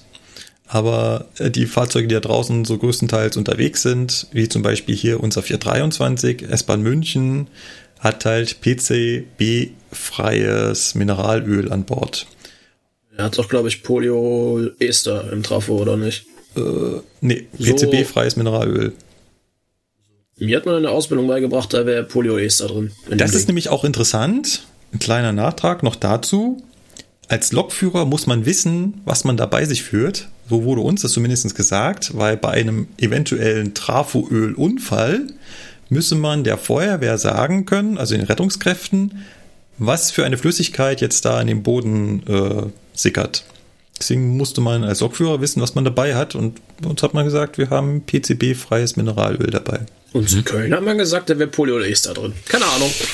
Also ich kenne tatsächlich jetzt auch nur Polyoester, weil 101 und ICE und so, die haben alle dasselbe da drin. Habe ich so gelernt. Ja. Gehe ich von aus. Gut. Hätten wir das geklärt? ja, ich äh, gehe mal davon aus, dass unsere Hörer das nicht äh, wesentlich besser wissen werden. Womöglich äh, ähm, sind es auch einfach unterschiedlich. Ich meine, 423 wurde über äh, viele Jahre gebaut mit unterschiedlichen Bauserien. Eventuell hat man das irgendwann ähm, auch geändert. Ja. Das kann natürlich gut sein. Ja. Aber auch dieses Polyoester brennt irgendwann. Mhm. Von daher, ähm, es ist halt im Gegensatz zum Beispiel einer Aluminiumhülle irgendwann halt doch etwas, was sich ausbreiten und entzünden und äh, gut abfackeln kann. Ob das jetzt irgendwelchen Bezug zu Sachen gibt, die in jüngster Vergangenheit passiert sind, weiß ich nicht. Da würdet ihr jetzt wahrscheinlich viel zu viel hineininterpretieren. Nö, gar nicht, weil ich bin da so jemand, ich warte erstmal ab, was da äh, die entsprechenden Ermittlungsstellen dann rausfinden, bevor ich mir dazu eine äh, öffentlich zu vertretene Meinung bilde. Genau. Ja. Ähnliche ja. Meinung auch hier. Das zum Thema Traföl, ja. Lukas, was hast du denn recherchiert? Ja. Äh, Moment, ich habe recherchiert äh, das Thema Taufen. Ja, ist Teil der christlichen Religion, wird mit Weihwasser gemacht und findet nach den ersten Monaten der Geburt statt. Das ja, ist genau. richtig. das ist quasi so, dass äh, so ein ICE mehrfach am Tag neu geboren wird. Ne? Guten Morgen. Nein, natürlich nicht. Ähm, das Taufen, äh, was ich jetzt meine, das bezieht sich halt auf das Fahrgastinformationssystem eines Zuges. Das muss jetzt kein ICE sein, das kann auch ein Intercity sein, das kann auch äh, ein Dosto sein, das kann ein Lind sein, das ist völlig egal. Alles, wo irgendwo so ein FIS drin ist, gibt es sowas ähnliches wie Taufen. Also bei uns heißt es halt, oder wird halt gesagt Taufen. Ich weiß nicht, wie es bei anderen ähm, Unternehmensbereichen gesagt wird. Basti, wie, wie stand das, oder wie kanntest du das bei euch so? So Zugzielanzeige einstellen oder FIS einstellen oder Also unter FIS-Taufe kennt man das beim Nahverkehr zumindest. Ich kenne das nicht als FIS-Taufe. Ja. Okay, man muss auch dazu sagen, bei uns beim Fernverkehr hat das Ganze ja zwei, äh, zwei Funktionen. Also dieses Taufen macht man an einem Rechner. Der ist entweder beim Intercity-Wagen, also beim Intercity-Park in Wagen 10, soll der sein, ne, also im Servicewagen, oder beim ähm, ICE im Bordbistro. Also beim ICE 3 ist es im Bordbistro, beim äh, ICE 2 auch, beim 1er auch. Ja, bei den anderen müsste es eigentlich auch so sein. Und ähm, da ist halt ein Rechner, der dieses ganze FIS im Zug steuert, ein Zentralrechner, und äh, dem gibt man dann quasi über die Zugnummer und die ähm, Wagennummern, also 20er Wagennummern oder 30er Wagennummern, gibt man ihm halt vor, was, was er zu sein hat, nämlich zum Beispiel ICE 4711, 20er Teil von Köln-Berichsbahnhof nach Quadrat-Ichendorf Ost. So, und äh, in dem Moment, wo man dann auf FIS-Taufe klickt, äh, lädt er einmal diesen Zuglauf in die komplette Beschilderung des Zuges ein. Und er ruft gleichzeitig für diesen Zuglauf und für diese Wagennummern die Reservierungsdaten ab und spielt die dann entsprechend ein. Und ähm, das ist eben die zweite Funktion, dieses Reservierungen einspielen, macht er halt, das gehört auch noch mit zur Taufe dazu. Das gibt's ja beim Regionalverkehr nicht. Da haben wir keine Reservierungen oder auf jeden Fall keine Reservierungsanzeigen, mit Ausnahme von so speziellen Wagen, die irgendwo rumfahren. Aber ne, größtenteils ist das, ich steige ein und äh, suche mir einen Sitzplatz. Bei uns ist das ja alles mit Reservieren. Und diese Daten ruft der FIS-Rechner halt beim Taufen auch mit ab. Ja. Genau. Jetzt hattest du noch eine Frage, Markus. Ja, und zwar, du hast doch vorne im Führerstand ein maschinentechnisches Display, oder wie heißt das beim ICE korrekt? Ja, maschinentechnisches Display. Ihr nennt es auch Kannst so. du das schon so nennen, ja. Also, oder beim Zweier ist es halt David 1, David 2. Ne? Da ist der Zug abgebildet. Ja. Mit den einzelnen Wagen. Ja. Die Wagen haben Nummern. Ja.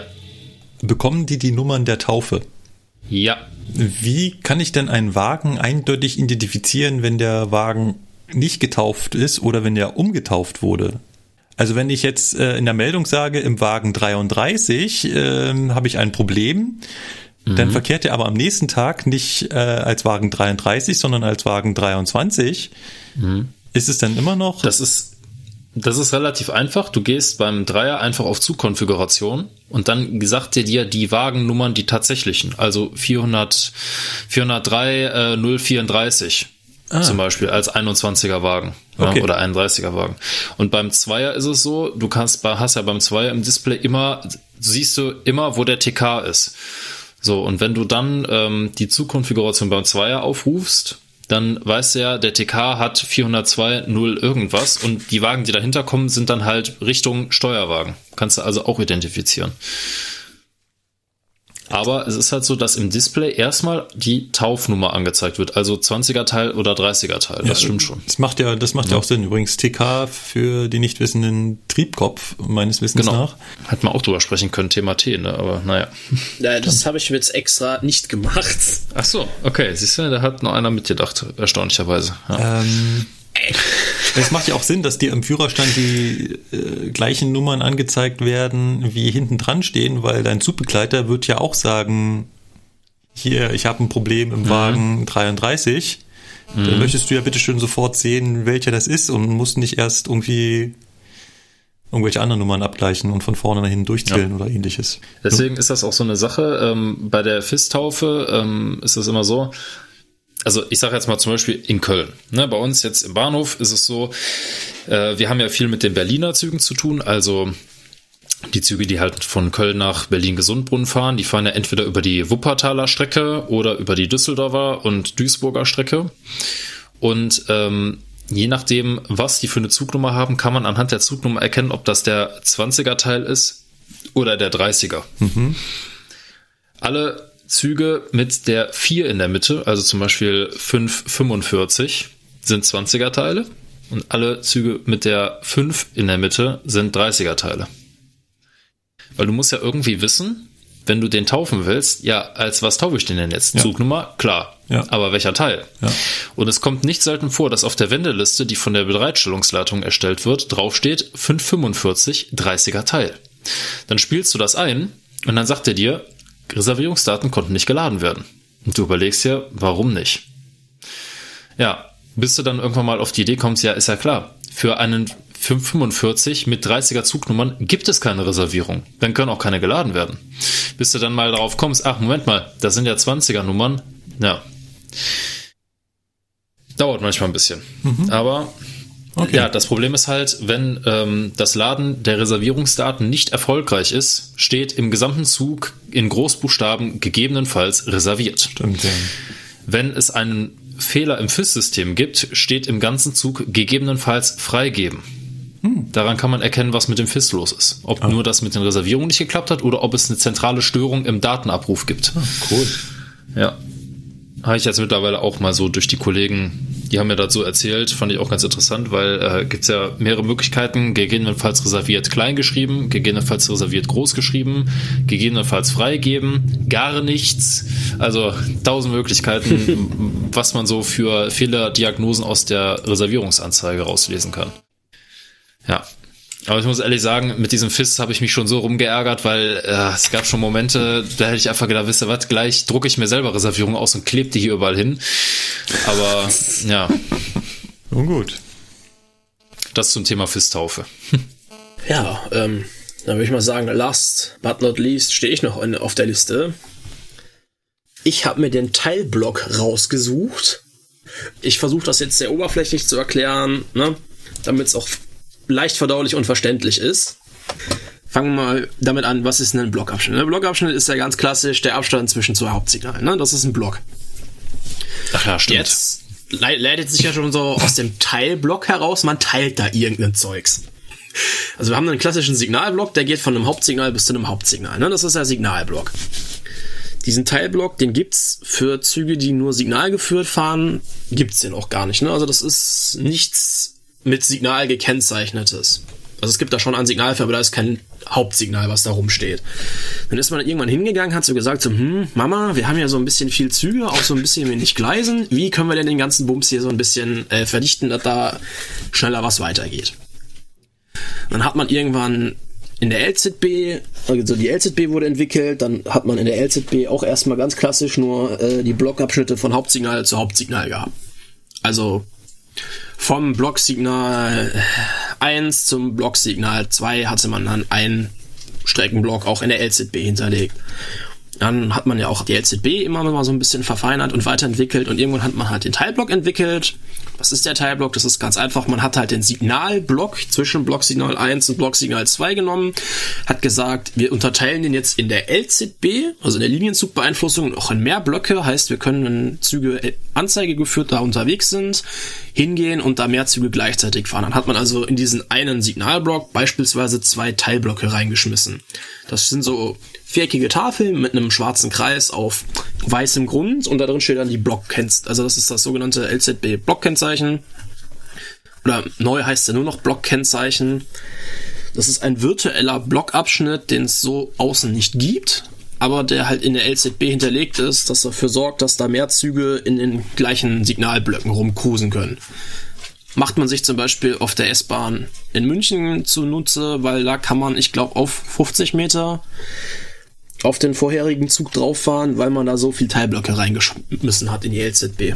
Ich hoffe, das war jetzt halbwegs verständlich erklärt. Fragezeichen. Wenn nicht, dann fragt in den Kommentaren nach. Genau, ich werde dann versuchen, nach bestem Wissen und Gewissen das noch irgendwie zu erklären. Ja, also Sebastian würde sich liebend gerne darüber freuen, ähm, jedem Zuhörer einen LZB-Kursus zu geben Weil LZB ist nämlich ein ganz tolles Thema. Ich leite dann sofort weiter an die Firma Klein GmbH. Das kannst du gerne versuchen, aber ich äh, habe mit LZB nichts mehr zu tun. Aber du hast es. Ha! Ja, Das schon, aber ich habe damit nichts mehr zu tun. Mitgehangen, mitgefangen, Mama. Warte mal, haben wir nicht alle hier LZB? Abgelaufen. Ja, ja, abgelaufen. Ja, abgelaufen. gut, da hat sich ja, aber ja. die letzten Jahre auch nichts mehr getan. Also, naja. Nicht wirklich. Nee. Aber an sich ist LZB schon eine tolle Sache. Also, ähm, ist natürlich nicht so einfach, aber coole Sache, muss man wirklich sagen. auf jeden Das, Fall. Äh, Steht auch noch auf unserer Themenliste. stimmt, Oh wir haben immer noch nicht über LZB gesprochen, ne? Ja. Wir erzählen die ganze Zeit davon, ja, LZB ist voll toll, LZB hier, LZB da, die Zuschauer so, äh, mal, denn das jetzt mal, überhaupt? jetzt mal, jetzt mal ohne Spaß. Wir haben echt noch gar nicht so richtig über LZB gesprochen. Ist das wirklich so? Ja. Und wir machen uns Gedanken, wann wir über ETCS sprechen? Ja. Moment, nee, nee, nee, nee, nee, nee, nee, nee, nee. Das, nee, nee, Nee, nee, nee, das nee, können wir nee, nicht nee. machen, Leute. Da müssen wir dringend über LZB schaffen. Weil, wie es hier im Sendungsdokument drin steht, schaffen wir bestimmt auch alleine. Ja. Brauchen wir Ja, dazu einen so. Experten? Nein. ETCS So. äh, brauchen wir auf jeden Fall einen kompetenten Gast. Na, mal gucken. Ja, vielleicht hat der Markus ja bis dahin selber ETCS-Ausbildung und dann kann der Markus uns das ja mal schön erklären.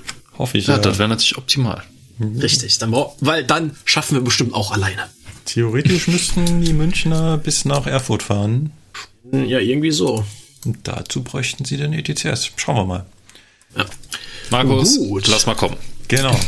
Ich würde sagen, an die Kategorie das Spiel können wir einen großen Haken dran machen. Hätten wir auch wieder abgefrühstückt.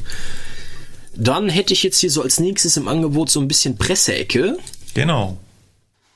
Was hast du denn da Schönes ausgesucht, rausgekramt, Markus? Ich habe mir einen Artikel herausgesucht, der ein aktuelles Thema aufgreift. Allerdings ist der Artikel schon etwas älter. Er stammt von Focus Online, ist vom 4. Juni diesen Jahres und es geht um Feinstaub und Stickoxide. Und wer jetzt da sofort an, ja, betrifft doch eh nur PKWs und LKWs und so denkt, er ist da so ein bisschen auf der falschen Spur, aber vielleicht ja auch doch nicht. Toll, meine Ankündigung, oder? Absolut. Worum geht's in dem Artikel so ganz grob? Es geht darum, dass ja nicht nur ähm, LKWs und PKWs, die gerade in der Diskussion sind, äh, mit Diesel fahren, sondern natürlich auch die Eisenbahn Dieselfahrzeuge hat.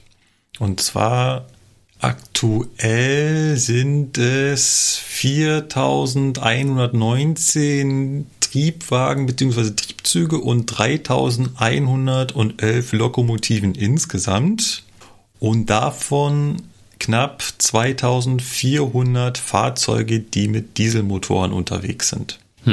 Und diese Dieselmotoren sind größtenteils nicht sonderlich äh, ja, sauber. Das heißt, von Euro 6 und Co. haben die äh, noch nichts gehört. Die sind mit Emissionswerten, die ähm, von 1999 mal verabschiedet worden unterwegs. Und das noch nicht mal alle. Also Baureihe 218 hat keine Abgasbehandlung. Ich wollte gerade sagen, großes schwarzes Rohr geht vom Abgaskrümmer einfach nach draußen, Ende. Ja. Und ähm, je nachdem, ähm, wie das Ding geregelt ist und in Ordnung ist, also ich habe es auch schon geschafft, morgens den ganzen Betriebsbahnhof zuzunebeln. Basti. Ach ja. Hast du schon mal gesehen, wie das aussieht, wenn die V60 im BWF ihre scheiß Vorheizanlage anknallt? Äh, ja, ich laufe da mehr oder weniger täglich dran vorbei an der Gurke da. Ja. Aber äh, ja, wenn die anläuft, das ist wirklich weißer Nebel. Also so, ja, weiß ist gut, ne? weiß, bläulich, so. Ja, ja, ja, Vorheiz, Vorheizanlage ist auch gut. Hier, ich kenne das vom 642. Als ich das das erste Mal gesehen habe, wie ein Kollege diese äh, Vorheizanlage vom 642 angeschmissen hat, dachte ich auch, jetzt brennt das Fahrzeug ab. Und ich dann nur so, du sag mal, ist das normal? So, ja. Der nebelt da halt auch alles ein. Aber das ist halt eben, weil die Anlage, glaube ich, also es sieht so aus, als ob sie Öl verbrennen würde. Ähm, ich weiß nicht, ich glaube, ich habe das mal in der Fahrschule gelernt, also für PKW ist die Fahrschule, Da war das auch, ich glaube, das ist eine der Prüfungsfragen. Wenn der Diesel rußt, dann verbrennt er zu viel Kraftstoff. Ja. Und wenn er bläulich ist, dann verbrennt er Öl. Ja. Und irgendwas gab es auch noch, genau, wenn er weiß ist, dann hat er eine defekte Zylinderkopfdichtung, weil dann verbrennt er Wasser. Das Ja. tut aber der Kann Benziner so auch, wenn er weiß. Allgemein erstmal sagen. Ja. Also, um das kurz zu machen, wir pusten bei der Bahn ganz gut was in die Luft. Ja. Also wenn man manchmal die V60 im, im BBF so sieht, wenn die Vorherzanlage angeht, da denkt man sich nur, aha, HB muss Papp haben, wir haben einen neuen Papst, alles klar. Weil, ja, ohne, Oh ja. ohne Witz, also ne, weißer Rauch, äh, und zwar äh, kilometerweit zu sehen, ne, das kommt von einer V60. Aber die, die BAG besteht noch darauf, dass ähm, sie aktuell sieben, in Worten sieben, Triebwagen und 165 Lokomotiven mit Dieselpartikelfilter hat. Ja. Toll. 2400 Fahrzeuge waren mit Dieselmotoren unterwegs.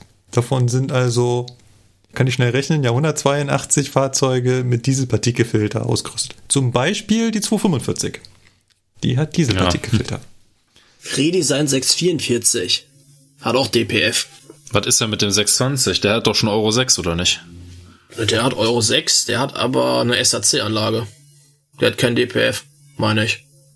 Okay. Aber sicher Also der hat nur die ne? AdBlue-Anlage, oder was? Der hat dieses, diesen AdBlue, äh, ab, diese Ad- AdBlue-Abgasnachbehandlung, ja. Aber ich glaube, die braucht, der braucht diesen, also der kommt auch ohne den Dieselpartikelfilter auf diese Euro 6 Norm. Das sind ja Busmotoren, die da drin sind. Also, Ja. Dann erwähnt der Artikel noch, ähm, dass natürlich Strom eine ganz nette Alternative wäre. Allerdings liegt Deutschland in der ähm, Elektrifizierung seiner Eisenbahnstrecken nicht gerade an der Spitze. Also eigentlich sogar ziemlich weit hinten. 60 Prozent, oder was? Richtig. Waren das? 60 Prozent Ja. des Eisenbahnnetzes in Deutschland sind also elektrifiziert. EU-Durchschnitt ist 52. Wir liegen also überdurchschnittlich. ja, immerhin. Also im Gegensatz zu ganz anderen Kategorien. Ja, aber wenn, wenn man sich das mal so anguckt im Vergleich, ne?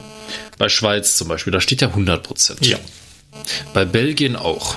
Nee, Also bei, Belgien nee, bei Belgien 85. steht 85, so. Ne? Das sind ja so die, also die ersten drei sind Schweiz mit 100 Prozent, Belgien mit 85 Prozent, Niederlande mit 76 Prozent. Jetzt muss man das mal ins Verhältnis setzen zur Gesamtstreckenkilometerzahl in Deutschland und in der Schweiz. Ich würde mal behaupten, dass es in der Schweiz wahrscheinlich ein bisschen einfacher und günstiger ist, weil man da einfach nicht so viel Strecke zu elektrifizieren hat. Ja, man Ich muss, hänge mich da jetzt mal ganz weit aus dem Fenster. da hast du vollkommen recht. Und man kann auch sofort den Punkt äh, anfügen, Elektrifizierung ist nicht das Allheilmittel. Denn Elektrifizierung macht nur ab einer bestimmten äh, Auslastung der Strecke Sinn. Weil halt Ja. eben die gesamte Ausrüstung der Strecke mit Oberleitung, mit den Masten, mit den Unterwerken, mit den Freileitungen ein Riesenaufwand ist, ein Materialaufwand, ein Unterhaltungsaufwand, den man halt eben bei einer Dieselstrecke nicht hat. Deswegen lohnt sich so etwas auch ökologisch und öko ökonomisch, ökologisch und ökonomisch äh, nicht auf allen Strecken. Das heißt, 100% ist nicht unbedingt sinnvoll. Aber selbstverständlich wäre es natürlich sinnvoll auf Strecken, die stark befahren werden. Gerade hier, und jetzt wird es ja auch gemacht, Richtung äh, Lindau ins Allgäu, aber auch ähm, hier die Südostbayernbahn, also alles, was da äh, südöstlich von München in die Richtung geht, Richtung ähm, Mühldorf, das ist ja alles auch noch ohne Oberleitung und da fahren auch die Züge im Halbstunden oder gar 20 Minuten Takt. Da würde eine Oberleitung schon Sinn machen. Und vor allem, Ja. die Züge fahren ja dann mit ihren äh, dreckigen Dieselloks auch alle in die Innenstadt. Also an der Stelle würde ich dem Artikel da schon recht geben, dass es ähm, natürlich blöd ist, dass wir bei den PKWs und auch bei den Bussen in der Innenstadt da mit aller Kraft versuchen, die irgendwie sauber zu kriegen und für Millionen von Euro Elektrobusse besorgen. Aber auf der Bahn fahren wir noch mit der 218, die von Abgasbehandlung noch nicht mal im entferntesten was gehört hat. Ja. Aber ich finde, die Bahn ist nicht das Problem, denn sie ist Teil der Lösung. Und jetzt darauf zu zeigen, ja, aber die Bahn ist ja auch dreckig. Das ist irgendwie nicht so ganz zielführend. Denn auch der dreckigste Zug ist noch um Längen sauberer, als wenn man die gleiche Anzahl an Personen mit äh, PKWs befördern würde. Ja, vor allem, ich kann das nochmal, ich mach mal ein Beispiel, ne, wenn ich mir das angucke, was hier jeden Morgen aus meinem, aus meiner Stadt, hier in Niederkassel Richtung Bonn fährt, ist eine einzige Blechlawine, da sitzen, wenn es hochkommt, zwei Leute drin, meistens nur einer, in einem ja. Auto mit fünf oder mehr Sitzplätzen. Selbst wenn der Bus, der auf der Busspur daneben herfährt, nur ein Euro 1 Diesel hätte, ja in Summe pro Kopf ist das Ding immer noch sauberer ja. wie die ganzen Autos, die ja. da in dem Stau stehen. Und beim Zug ist das Verhältnis ja noch besser. Genau, mit Zügen kannst du genau dieselbe Rechnung machen. Von daher, ja, man kann da was tun und sollte es auch tun, aber nein, Eisenbahn ist Teil der Lösung des Problems und nicht Teil des Problems. Ja. Aber die ganze Diskussion kannst du ja auch wieder umschlagen auf die Schifffahrt. Ne? Gerade hier bei uns am Rhein, ne, die ganzen Schiffe, die fahren auch alle mit Diesel. Da ist auch in den wenigsten Schiffen äh, Abgasnachbehandlung drin. Ja. Oder generell Abgasbehandlung, weil das einfach nie ein Standard bei denen war und das äh, Riesenmaschinen sind, die teilweise schon über 50 Jahre alt sind, die kannst du nicht mal eben so nachrüsten. Das kostet ein Heidengeld. Das Schiff gehört ja irgendeinem und Kleinunternehmer, ne? Und ähm, ja, ist auch so, auch so eine Diskussion. Die fahren bei uns ja auch durch, quer durch die Kölner Innenstadt, ja. durch die Bonner Innenstadt, durch äh, die Koblenzer Innenstadt. Aber ne? wie ist das? Ein so ein Schiff ersetzt irgendwie 100 LKWs? Ja, das ist, genau, man muss das halt alles ins Verhältnis setzen. Nur da gab es halt auch schon Diskussionen über, ja, die dreckigen Schiffe und so weiter. Ja, bleibt doch alle einfach mal mit eurem Auto zu Hause, wisst ihr? Aber, na. Das Einzige, was ich da, wo du gerade sagst, Schiffe, ist natürlich der Punkt in Hamburg, wird irgendwie Umweltzone und Fahrverbot erhoben und ähm, die ganzen Kreuzfahrtschiffe, die da liegen und Schweröl verbrennen. Okay, Schweröl dürfen sie nicht im Hafen verbrennen, ja, aber da nicht, ja. dürfen, da müssen sie dann auf Diesel umschalten. Aber äh, die haben auch alle, also die meisten, der allermeisten haben keine äh, Abgasbehandlung ja. und pusten da wirklich sinnloserweise Massen an äh, NOx und Feinstaub in die Luft. Und wenn man sich überlegt, wie lange die da liegen, ne? Ja. Sag mal, die, eine Kreuzfahrt ist vorbei. In die Dose so. stecken. Das ist ja das, was kein ja. Mensch versteht. Also wenn jemand erzählt, der, der, der, das, das große Schiff steht da und betreibt sein eigenes Kraftwerk, hä, steckt doch einfach nur einen Stecker in die Dose. Hat er keinen, nein, haben sie nicht. Ja. Ja, ja, ja. sehr interessant finde ich ja auch hier unten, ganz unten den Punkt, eine deutliche Grenzwertüberschreitung in der U-Bahn, ja, in der U-Bahn und in der S-Bahn, in den S-Bahn-Tunneln werden ja die Feinstaubemissionen überschritten. Ja. Draußen verteilt sich der ganze Schwalkes ja äh, überall hin. Im Tunnel irgendwo logisch, weil der kann ja nicht da raus. Das Zeug lagert sich da ja ab. Ja, naja, gut. Aber auch da könnte man wahrscheinlich den Feinstaub reduzieren, indem man mal durchspülen würde oder sowas. Ähm. Ja, vorne Korken rein, hinten einmal volllaufen lassen, fertig. so sieht das aus. Nun gut, kommen wir von der Presseecke ins Feedback. Genau, von unserem Dummgelaber zu äh, Nein, nein, nein, nein, nein, nein, nein, Moment, Moment, ich krieg das, was du jetzt sagst, stopp, ne? ich krieg das noch hin. Zu unseren Kommentaren zu dem Gesülze der Presse kommen wir jetzt dann zu euren Kommentaren zu unserem Gesülze. Und äh, Lukas kann ja mal anfangen vorzutragen, was wir da so bekommen haben an Feedback. Dann mache ich das doch mal. Also als erstes hatten wir auf unserer Homepage den Kommentar äh, von Anonymous. Ja, wunderbar. Ähm, eine kleine Berichtigung eines Nebensatzes. Kleine Anfragen sind kein Instrument der Opposition, sondern aller Abgeordneten. Also das bezieht sich jetzt auf diese ähm, Anfrage des, im Bundestag, die wir letztes Mal angesprochen hatten. Und er sagt halt, äh, auch die Abgeordneten der Regierungsfraktionen stellen jede Menge Anfragen. Ja, das äh, vergisst man immer so äh, schnell, dass natürlich der Bundestag, also alle Mitglieder des Bundestages sind ja nicht Teil der Regierung, auch wenn sie der Regierungspartei angehören. Mhm. Aber sie sind ja eigentlich alle da, um die Regierung zu kontrollieren. Und ähm, das können sie natürlich, also dementsprechend können natürlich auch alle Bundestagsabgeordneten eine Anfrage nutzen an die Regierung. Obwohl ich mir immer frage, ja, könnt ihr nicht einfach in der Partei in die nächste Tür gehen und sagen, Leute, wie ist denn das bei euch? Weil nicht. dafür kenne ich den Alltag äh, in Berlin nicht. Aber ja, danke Johannes für die, für die Richtigstellung. Also alle Abgeordneten des Bundestages können die, das Mittel der kleinen Anfrage nutzen, um Informationen von der Regierung zu bekommen. Im Übrigen war auch der Artikel, den wir gerade in der Presseecke hatten, das Ergebnis einer kleinen Anfrage. Wo der Johannes genau. übrigens noch darauf hinweist, ist, dass wir auf unserer Website einen Zertifikatsfehler hatten. Also wir sind ja neuerdings oder seit einiger Zeit, sogar schon seit fast einem Jahr, glaube ich, ähm, jetzt äh, mit einer verschlüsselten Website über HTTPS erreichbar. Aber leider gab es da ein Problem, wenn man mal sich die Mühe gemacht hat, www.zugfunk-podcast.de einzugeben und nicht einfach nur zugfunk-podcast.de. Das ist nämlich nicht dasselbe. Mhm. Und ähm, ja, das haben wir jetzt dank unseres Server-Admins so halbwegs behoben. Nicht schön, aber es funktioniert. Nicht schön, aber fein. Genau. Genau. Ja, Herr Völker, wie geht das denn jetzt hier weiter? Ja, wo waren wir denn jetzt hier? So, dann haben wir hier den Nebensatz. Ja, da schreibt der Konstantin hier ne, zum Thema, wir hatten ja irgendwo, glaube ich, erwähnt, Überholung durch Güterzug. Ähm, er weist halt darauf hin, dass die in der Durchschnittsgeschwindigkeit natürlich äh, schneller unterwegs sind als eine S-Bahn oder eine Regionalbahn oder teilweise auch eine Regionalexpress. Ja, das ist richtig. Ne? Die haben eine höhere Durchschnittsgeschwindigkeit, weil natürlich der Regionalexpress muss beschleunigen, muss wieder abbremsen, hat dann die Haltzeit etc. pp ich glaube auch sehr, dass das nervtötend ist für die Kollegen der Güterei, wenn die da hinter dem Nahverkehrszug hergondeln.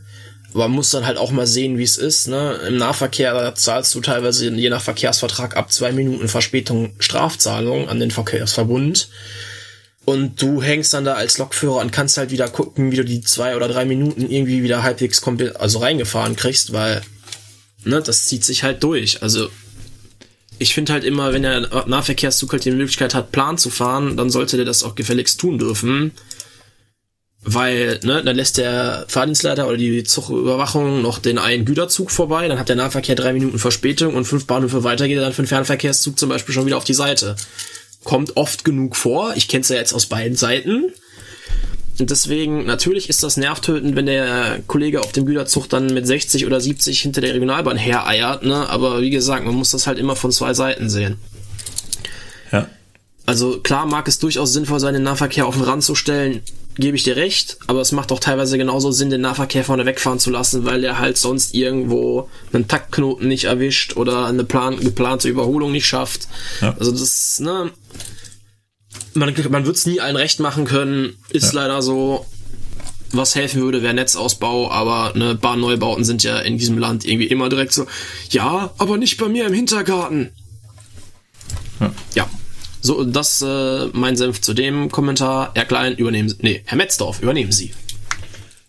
Wir haben die Nachfrage bekommen, ganz speziell, ob die Baureihe 403 mit dem Hinweis darauf, dass damit der ICE 3 und nicht der Donald Duck gemeint ist. Da, danke für den Hinweis. Ich äh, glaube, ich hätte es fast verwechselt. gar nicht drauf gekommen. Nee. Also für den Nicht-Insider, die Baureihe 403 gibt es mittlerweile zweimal. Uns gehen die Nummern aus. Und den gab es halt früher auch schon mal, da war es aber nicht der ICE 3, da war es halt ein Triebzug, der so den Spitznamen Donald Duck bekommen hat, weil er halt eben so äh, stromlinienförmig aussah. Das war irgendwie der Express von der Lufthansa oder irgend sowas war das doch. Der ist doch auch mal mit, das war doch der erste, der auch mit Flugnummer äh, verkehrt ist oder bilde ich mir das, das, nur ein? Kann gut sein, ja. Ich meine, ursprünglich war der für den Intercity-Verkehr gedacht oder so, aber frag mich was. Ja. Auf jeden Fall, äh, das Ding kann auch nicht äh, äh so sonderlich schnell fahren und es fährt auch eigentlich überhaupt gar nicht mehr. Auf jeden Fall fragt er, ob denn die ICE 3s auf der Schnellfahrstrecke zwischen Ingolstadt und Nürnberg immer die vollen 300 kmh fahren würden. Nee. Äh, zwei Anmerkungen. Einmal, der äh, alte 403 ist wohl auch bis zu 200 kmh gefahren. Also der konnte schon auch ein bisschen schnell fahren. Hm. Wusste ich aber auch nicht. Habe ich gerade schnell nachgeguckt. Ja. Also, Züge fahren ganz oft nicht die Geschwindigkeit, die sie fahren könnten. Zum Beispiel, ich nehme das jetzt mal noch dem Beispiel aus dem Regionalverkehr. Wenn meine Baureihe 440 die 160 fahren kann und einen Fahrplan hat, der 160 km/h zulässt, dann heißt das noch lange nicht, dass ich 160 km/h fahre. Weil 160 km/h fahren ist halt ziemlich teuer, was den Energieverbrauch angeht. Wenn ich jetzt einfach nur 150 km/h fahre, macht das von der Fahrzeit minimalen Unterschied. Von der Energieeinsparung ist es allerdings enorm. Umso weiter ich mit der Geschwindigkeit runtergehe, umso höher ist meine Energieeinsparung. Gleichzeitig habe ich natürlich eine verlängerte Fahrzeit, das ist richtig, aber wenn ich pünktlich bin, habe ich Fahrzeitreserven, die der Fahrplan zulässt. Und diese nutze ich dann aus. Und auch die ICEs sind mit Fahrplanreserven geplant, teilweise sogar mit ganz ordentlichen Fahrplanreserven. Und ähm, gibt es also Züge, die würden sie das tun, also von München nach Nürnberg immer Kante fahren, sprich das voll durchfahren, was zulässig wäre. Was hat er gesagt? Zehn Minuten oder sowas wären sie früher in Nürnberg. Also ähm, jetzt nicht jeder Zug, sondern es gibt halt einzelne Züge, die sind, haben halt so viel Fahrplanreserve, weil halt eben das mit der Knotenkreuzung und so weiter alles passen muss, dass wenn sie die Geschwindigkeit voll ausfahren würden, viel, viel zu früh da werden.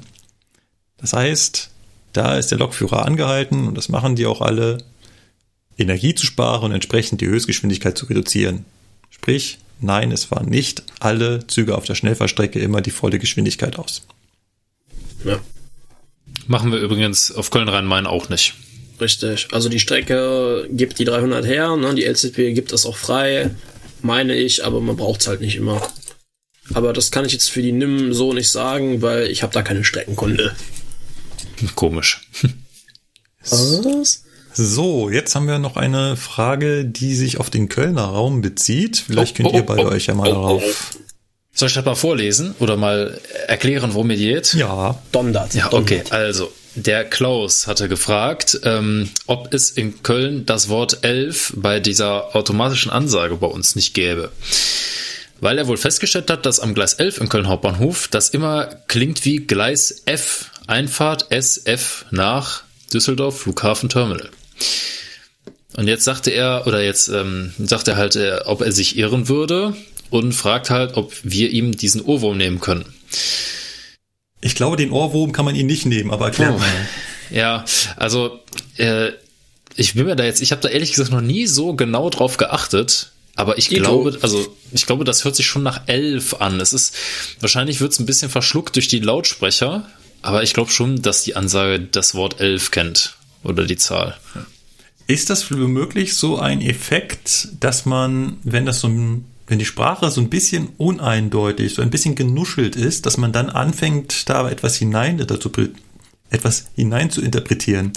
Kennt ihr das Phänomen von Another Brick in the Wall von Pink Floyd? Mm. Basti, ja, ich nicht. Ja, da gab es auch mal einen Fernsehbeitrag dazu, ähm, dass man äh, an einer Textstelle, die halt etwas genuschelt ist, plötzlich in dem eigentlich englischen Text einen deutschen Text versteht. Okay. Ja, ich äh, weiß, wovon du redest. Also unser Physiklehrer hat uns das auf der Realschule mal vorgespielt. Seitdem habe ich genau dieses Problem jedes Mal, wenn ich das Lied höre. An dieser Stelle, danke, Herr Werker. Ja, da gibt's eine Textstelle, ich weiß gar nicht, wie sie im Original klingt, aber man selbst hört immer irgendwie, hol sie dir und das Dach. Ja.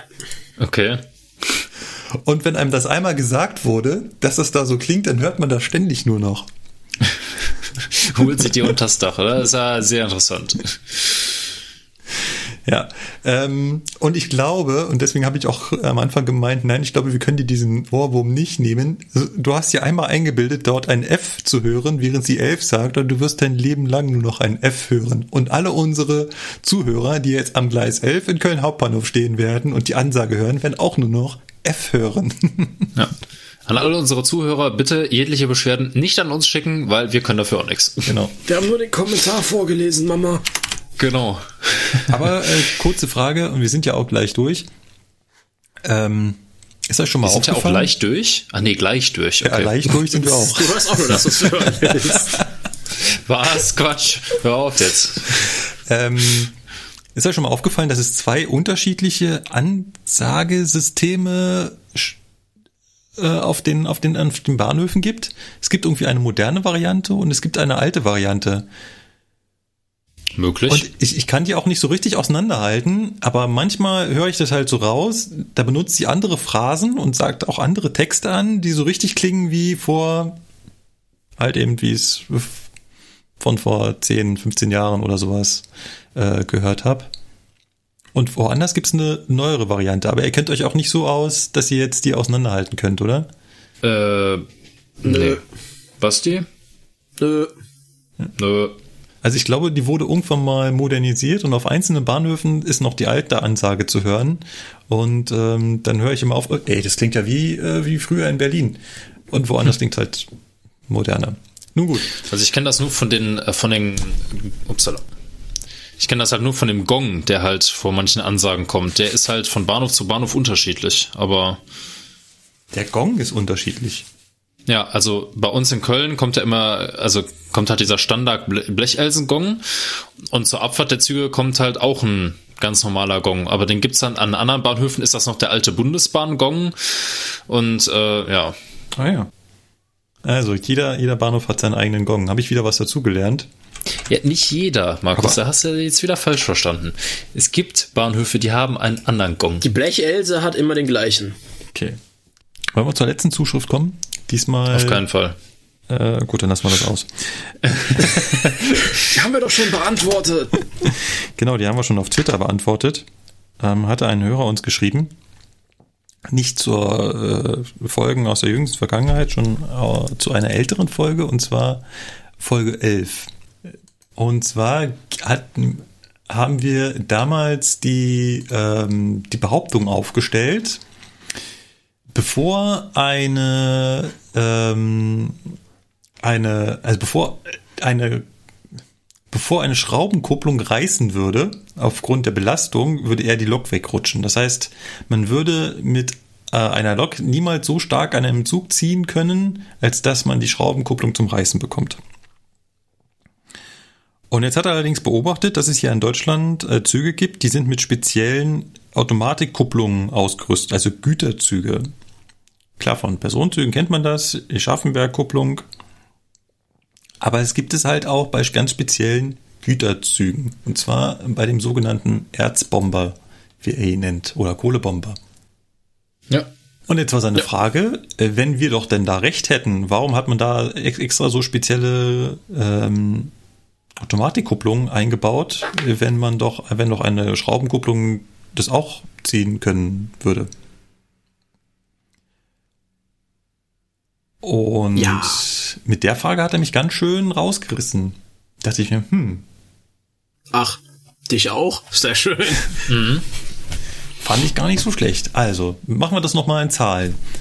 Eine Schraubenkupplung, sagt man, hält ungefähr 750 Kilonewton Zugkraft aus. Mit einer Lok schafft man Anfahrzugskraft 300 Kilonewton ungefähr, bisschen was drüber, je nachdem, was es für eine Lok ist, in, in den besten Bedingungen. Jetzt könnte man genau, also theoretisch. Also trockene Schiene und genau. ähm, ja. Jetzt könnte man natürlich zwei Loks dranhängen und wenn man dann ganz naiv rechnet, mal zwei, dann sind wir bei 600 und vielleicht ein bisschen Kilonewton. Dann sind wir immer noch im Bereich, was eine Schraubenkupplung schaffen würde. Und das ist da draußen ja auch unterwegs. Also öfter mal ist halt ein Güterzug mit zwei Loks vorne die begrenzen übrigens auch ganz automatisch die äh, maximale Zugkraft. Warum haben die da jetzt äh, Automatikkupplungen, die 1000 Kilonewton aushalten? So. Und dann ist mir was aufgefallen, was er geschrieben hatte, dass diese Kohlebomber durch ähm, die Baureihe 151 gezogen werden. Und die Baureihe 151 ich persönlich hatte ja keine Ahnung, ich musste wieder googeln, ist eine sechsachsige Lok. Yep. Und sechs Achsen können natürlich mehr Zugkraft aufbringen als äh, vier Achsen. Das heißt, mit einer sechsachsigen Lok schafft man fast 400 Kilonewton Anfahrtzugkraft. Und da die mit zwei von diesen Loks unterwegs sind, würde ich schon ohne irgendwelche äh, Rechenspielchen auf 800 Kilonewton Anfahrtzugkraft kommen und liege damit ja. über den 750 Kilonewton einer Schraubenkupplung. Eventuell ist das der Grund. Es ist jetzt aber nur, also da ich sage jetzt dazu, das weiß ich nicht hundertprozentig. Ich arbeite nicht im Güterverkehr, ich kenne halt nur die Zahlen und ähm, habe das mal so hingerechnet. Wenn ihr da draußen das besser wisst und sagt, nee, nee, nee, nee, die haben die Automatikkupplung eingebaut, weil, hm, dann schreibt uns das bitte. Ansonsten würde ja. ich sagen, könnte die höhere Anfahrzugskraft einer sechsachsigen Lok hier ein Grund dafür sein, dass man da Kupplung verwendet haben, die doch etwas mehr aushalten. Mhm. Dass ich auch, und das wollte ich noch dazu sagen, ganz wichtig, wir haben das ja auch in der Folge zum Güterverkehr gehört, da hatte der Burkhardt das erzählt, man kann auch mit einer normalen Lok, also mit einer vierachsigen Lok, eine Schraubenkupplung zerreißen. Nur dabei geht es dann um Ruckkräfte. Also nicht um das langsame Anfahren, sondern das halt sind halt, er hatte das erzählt, wenn die Bremsen falsch eingestellt wurden, dass dann äh, Ruckkräfte auftauchen, die halt die Belastung einer Schraubenkupplung überschreiten. Ich schätze mal, dass unter anderem auch deswegen halt die Erzzüge mit dieser automatischen Mittelpufferkupplung durch die Gegend cruisen, weil da sind halt bis zu 5000 Tonnen hinten dran da hast du halt schnell mal irgendwie, irgendwie leicht, leichte Ruckkräfte drin, wenn du das mit einer Schraubenkupplung machst. Und das fällt bei der Mittelpufferkupplung halt nicht ganz so ins Gewicht. Ja. Aber das ist jetzt nur eine Mutmaßung meinerseits. Ich weiß das auch nicht zu 100 Prozent. Gut, dann äh, war's das. Ja, wir sind am Ende unseres Sendungsdokuments angekommen, würde ich genau. sagen. Wir haben alles durch. Der Lukas muss auch zur Arbeit.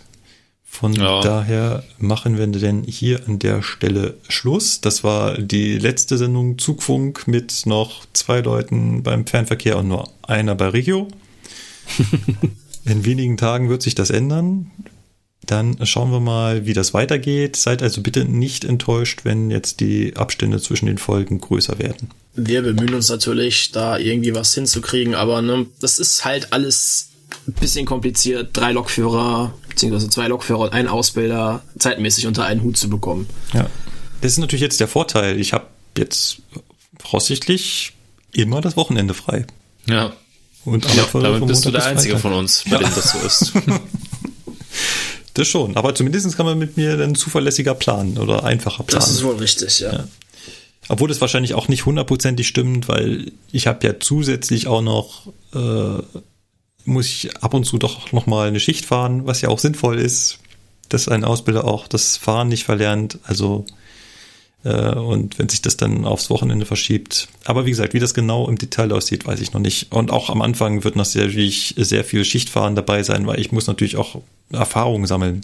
Es bringt ja nichts, wenn ich äh, Ausbildung auf den Fahrzeugen habe, aber die im Endeffekt äh, viel zu wenig gefahren bin, um da was äh, drüber zu erzählen. Ja. Richtig. Dann habt ihr noch letzte Worte, ansonsten. Habt ihr noch letzte Worte? äh, nee. Nö, ich würde dann nur noch gleich schließen mit dem üblichen Verabschiedungsgeschwafel vom Horst. Im Sinne von, wenn ihr noch Fragen oder andere Merkungen habt, ne, könnt ihr uns das gerne zukommen lassen über die diversesten Social Media Plattformen wie Facebook, Instagram, Twitter. Wir sind auf YouTube zu finden. Da gibt's immer ein schönes Podcast-Folgen-Video. Wenn ihr das noch nicht kennt, lohnt sich auch mal da vorbeizuschauen. Nein, und als Vorwarnung direkt, man sieht da nicht unsere Visagen, also ihr könnt euch das angucken, ohne Augenkrebs zu bekommen. Wir sind auch auf Instagram vertreten und natürlich auch erreichbar über unsere Homepage zugfunk-podcast.de. Da könnt ihr ganz anonym, ohne euch irgendwo anmelden zu müssen, einfach Kommentare schreiben und kriegt dann da auch direkt eine Antwort drunter geschrieben. Ja. dann macht's gut. gut. Ciao, ciao. Tschüss. Genau. Bis dann. Tschö. Bis zum nächsten Mal. Tschö. Ja. Okay, es Morgen. ist doch 33 Minuten länger geworden als erwartet, aber wir liegen damit ja, jeglicher. Ja, das ist alles, alles im Rahmen hier. Genau. Das könnte so fast die kürzeste Zugfunk-Podcast-Folge werden, oder? Boah, wir sind mal. auf jeden Fall gut dabei. Unter, unter zwei Stunden auf jeden Fall. Das äh, klingt schon mal ganz gut. Ja. Ja. Äh, viel zu ja. sagen habe ich eigentlich nicht mehr. Ich hoffe, dass das alles nicht so schlimm wird wie, äh, wie angekündigt, aber ich stelle mich auf das Schlimmste ein. Ja. Ja. Von, Ach, man wird es sehen. Im Zweifelsfall Genau. muss man halt dann halt ehrlich sein und im Zweifelsfall halt dann sich Maßnahmen überlegen. Ne? Also Ja. macht da jetzt auch keiner erstmal irgendwie wo einen Vorwurf. Wird da bei uns mit dem Studium nicht anders sein. genau. Richtig. Ja, wie viel das vom Pensum wird und so. Ich meine, ich war noch nie ein Fan vom Lernen, aber eventuell. Äh, Wer ist das schon? Ich wollte gerade sagen, da kenne ich noch so einen. Hallo. Ja, nicht nur dich, sondern mich- vor allem mich selber. Sagte der mit 100% durch Abschluss bei der IHK? Nee, Echt mal? 96. Ach, Ruhe jetzt hier, ja. Wie? Ich dachte 100% waren es, aber du warst zumindest Bester. Ich bin sogar deutschlandweit Bester. Mit 96% Deutschland. Oh, Ja. es geht mit Deutschland bergab. Oh, danke. Alter. du willst dir echt noch verscherzen, ne? Wieso? Es war doch ein Lob an dich, oder? Du warst immerhin der, der Beste. Ja, ja, ja, Du komm. warst, ja, ja, ja. du warst immerhin der Beste von all den Schlechten. ja Markus, hör mal. Äh, Einmal, Lukas, riechst du das? Frisch, Ja. frisch gerösteter Beef. ja, richtig. Ich glaube, da findet gleich in Pasing eine Sprengung statt. Setz schon mal einen Helm auf. Na gut. Ähm, Freunde, Freunde, ey. Vielleicht ja äh, nicht nur, wenn der Völker einen ständig äh, komisch von der Seite dann macht. Jetzt kommt der München auch noch. Ständig. Jetzt äh, hör mal auf zu heulen. ist, Beef ist halt ansteckend. Ja, ja, ja. Ähm, ihr seid ihr so lieb und kümmert euch wieder so herzlich um Ja. die macht mich- Shownotes. Ja. Jawohl. Da musst du, nur, du musst nur irgendwann äh, gib, gib äh, äh, hier äh, folgenden Link geben und dann kann ich machen komplett mit scharf. Ja, Okay? Okay, diese gut. Ja, Ja, gut. Freunde. Dann wünsche ich einen angenehmen Arbeitstag. Danke. ja, und euch noch einen schönen Urlaub, Mama. Ja. Werden wir Ja, ja, ja, ja. Ich denke an euch, ne? Wenn ich der Einzige bin, der sich mal wieder um unsere Steuern kümmert. Naja. Genau. Macht's gut. Ciao, ciao. Na gut. Alles Tschüss. klar. Ciao. Ciao.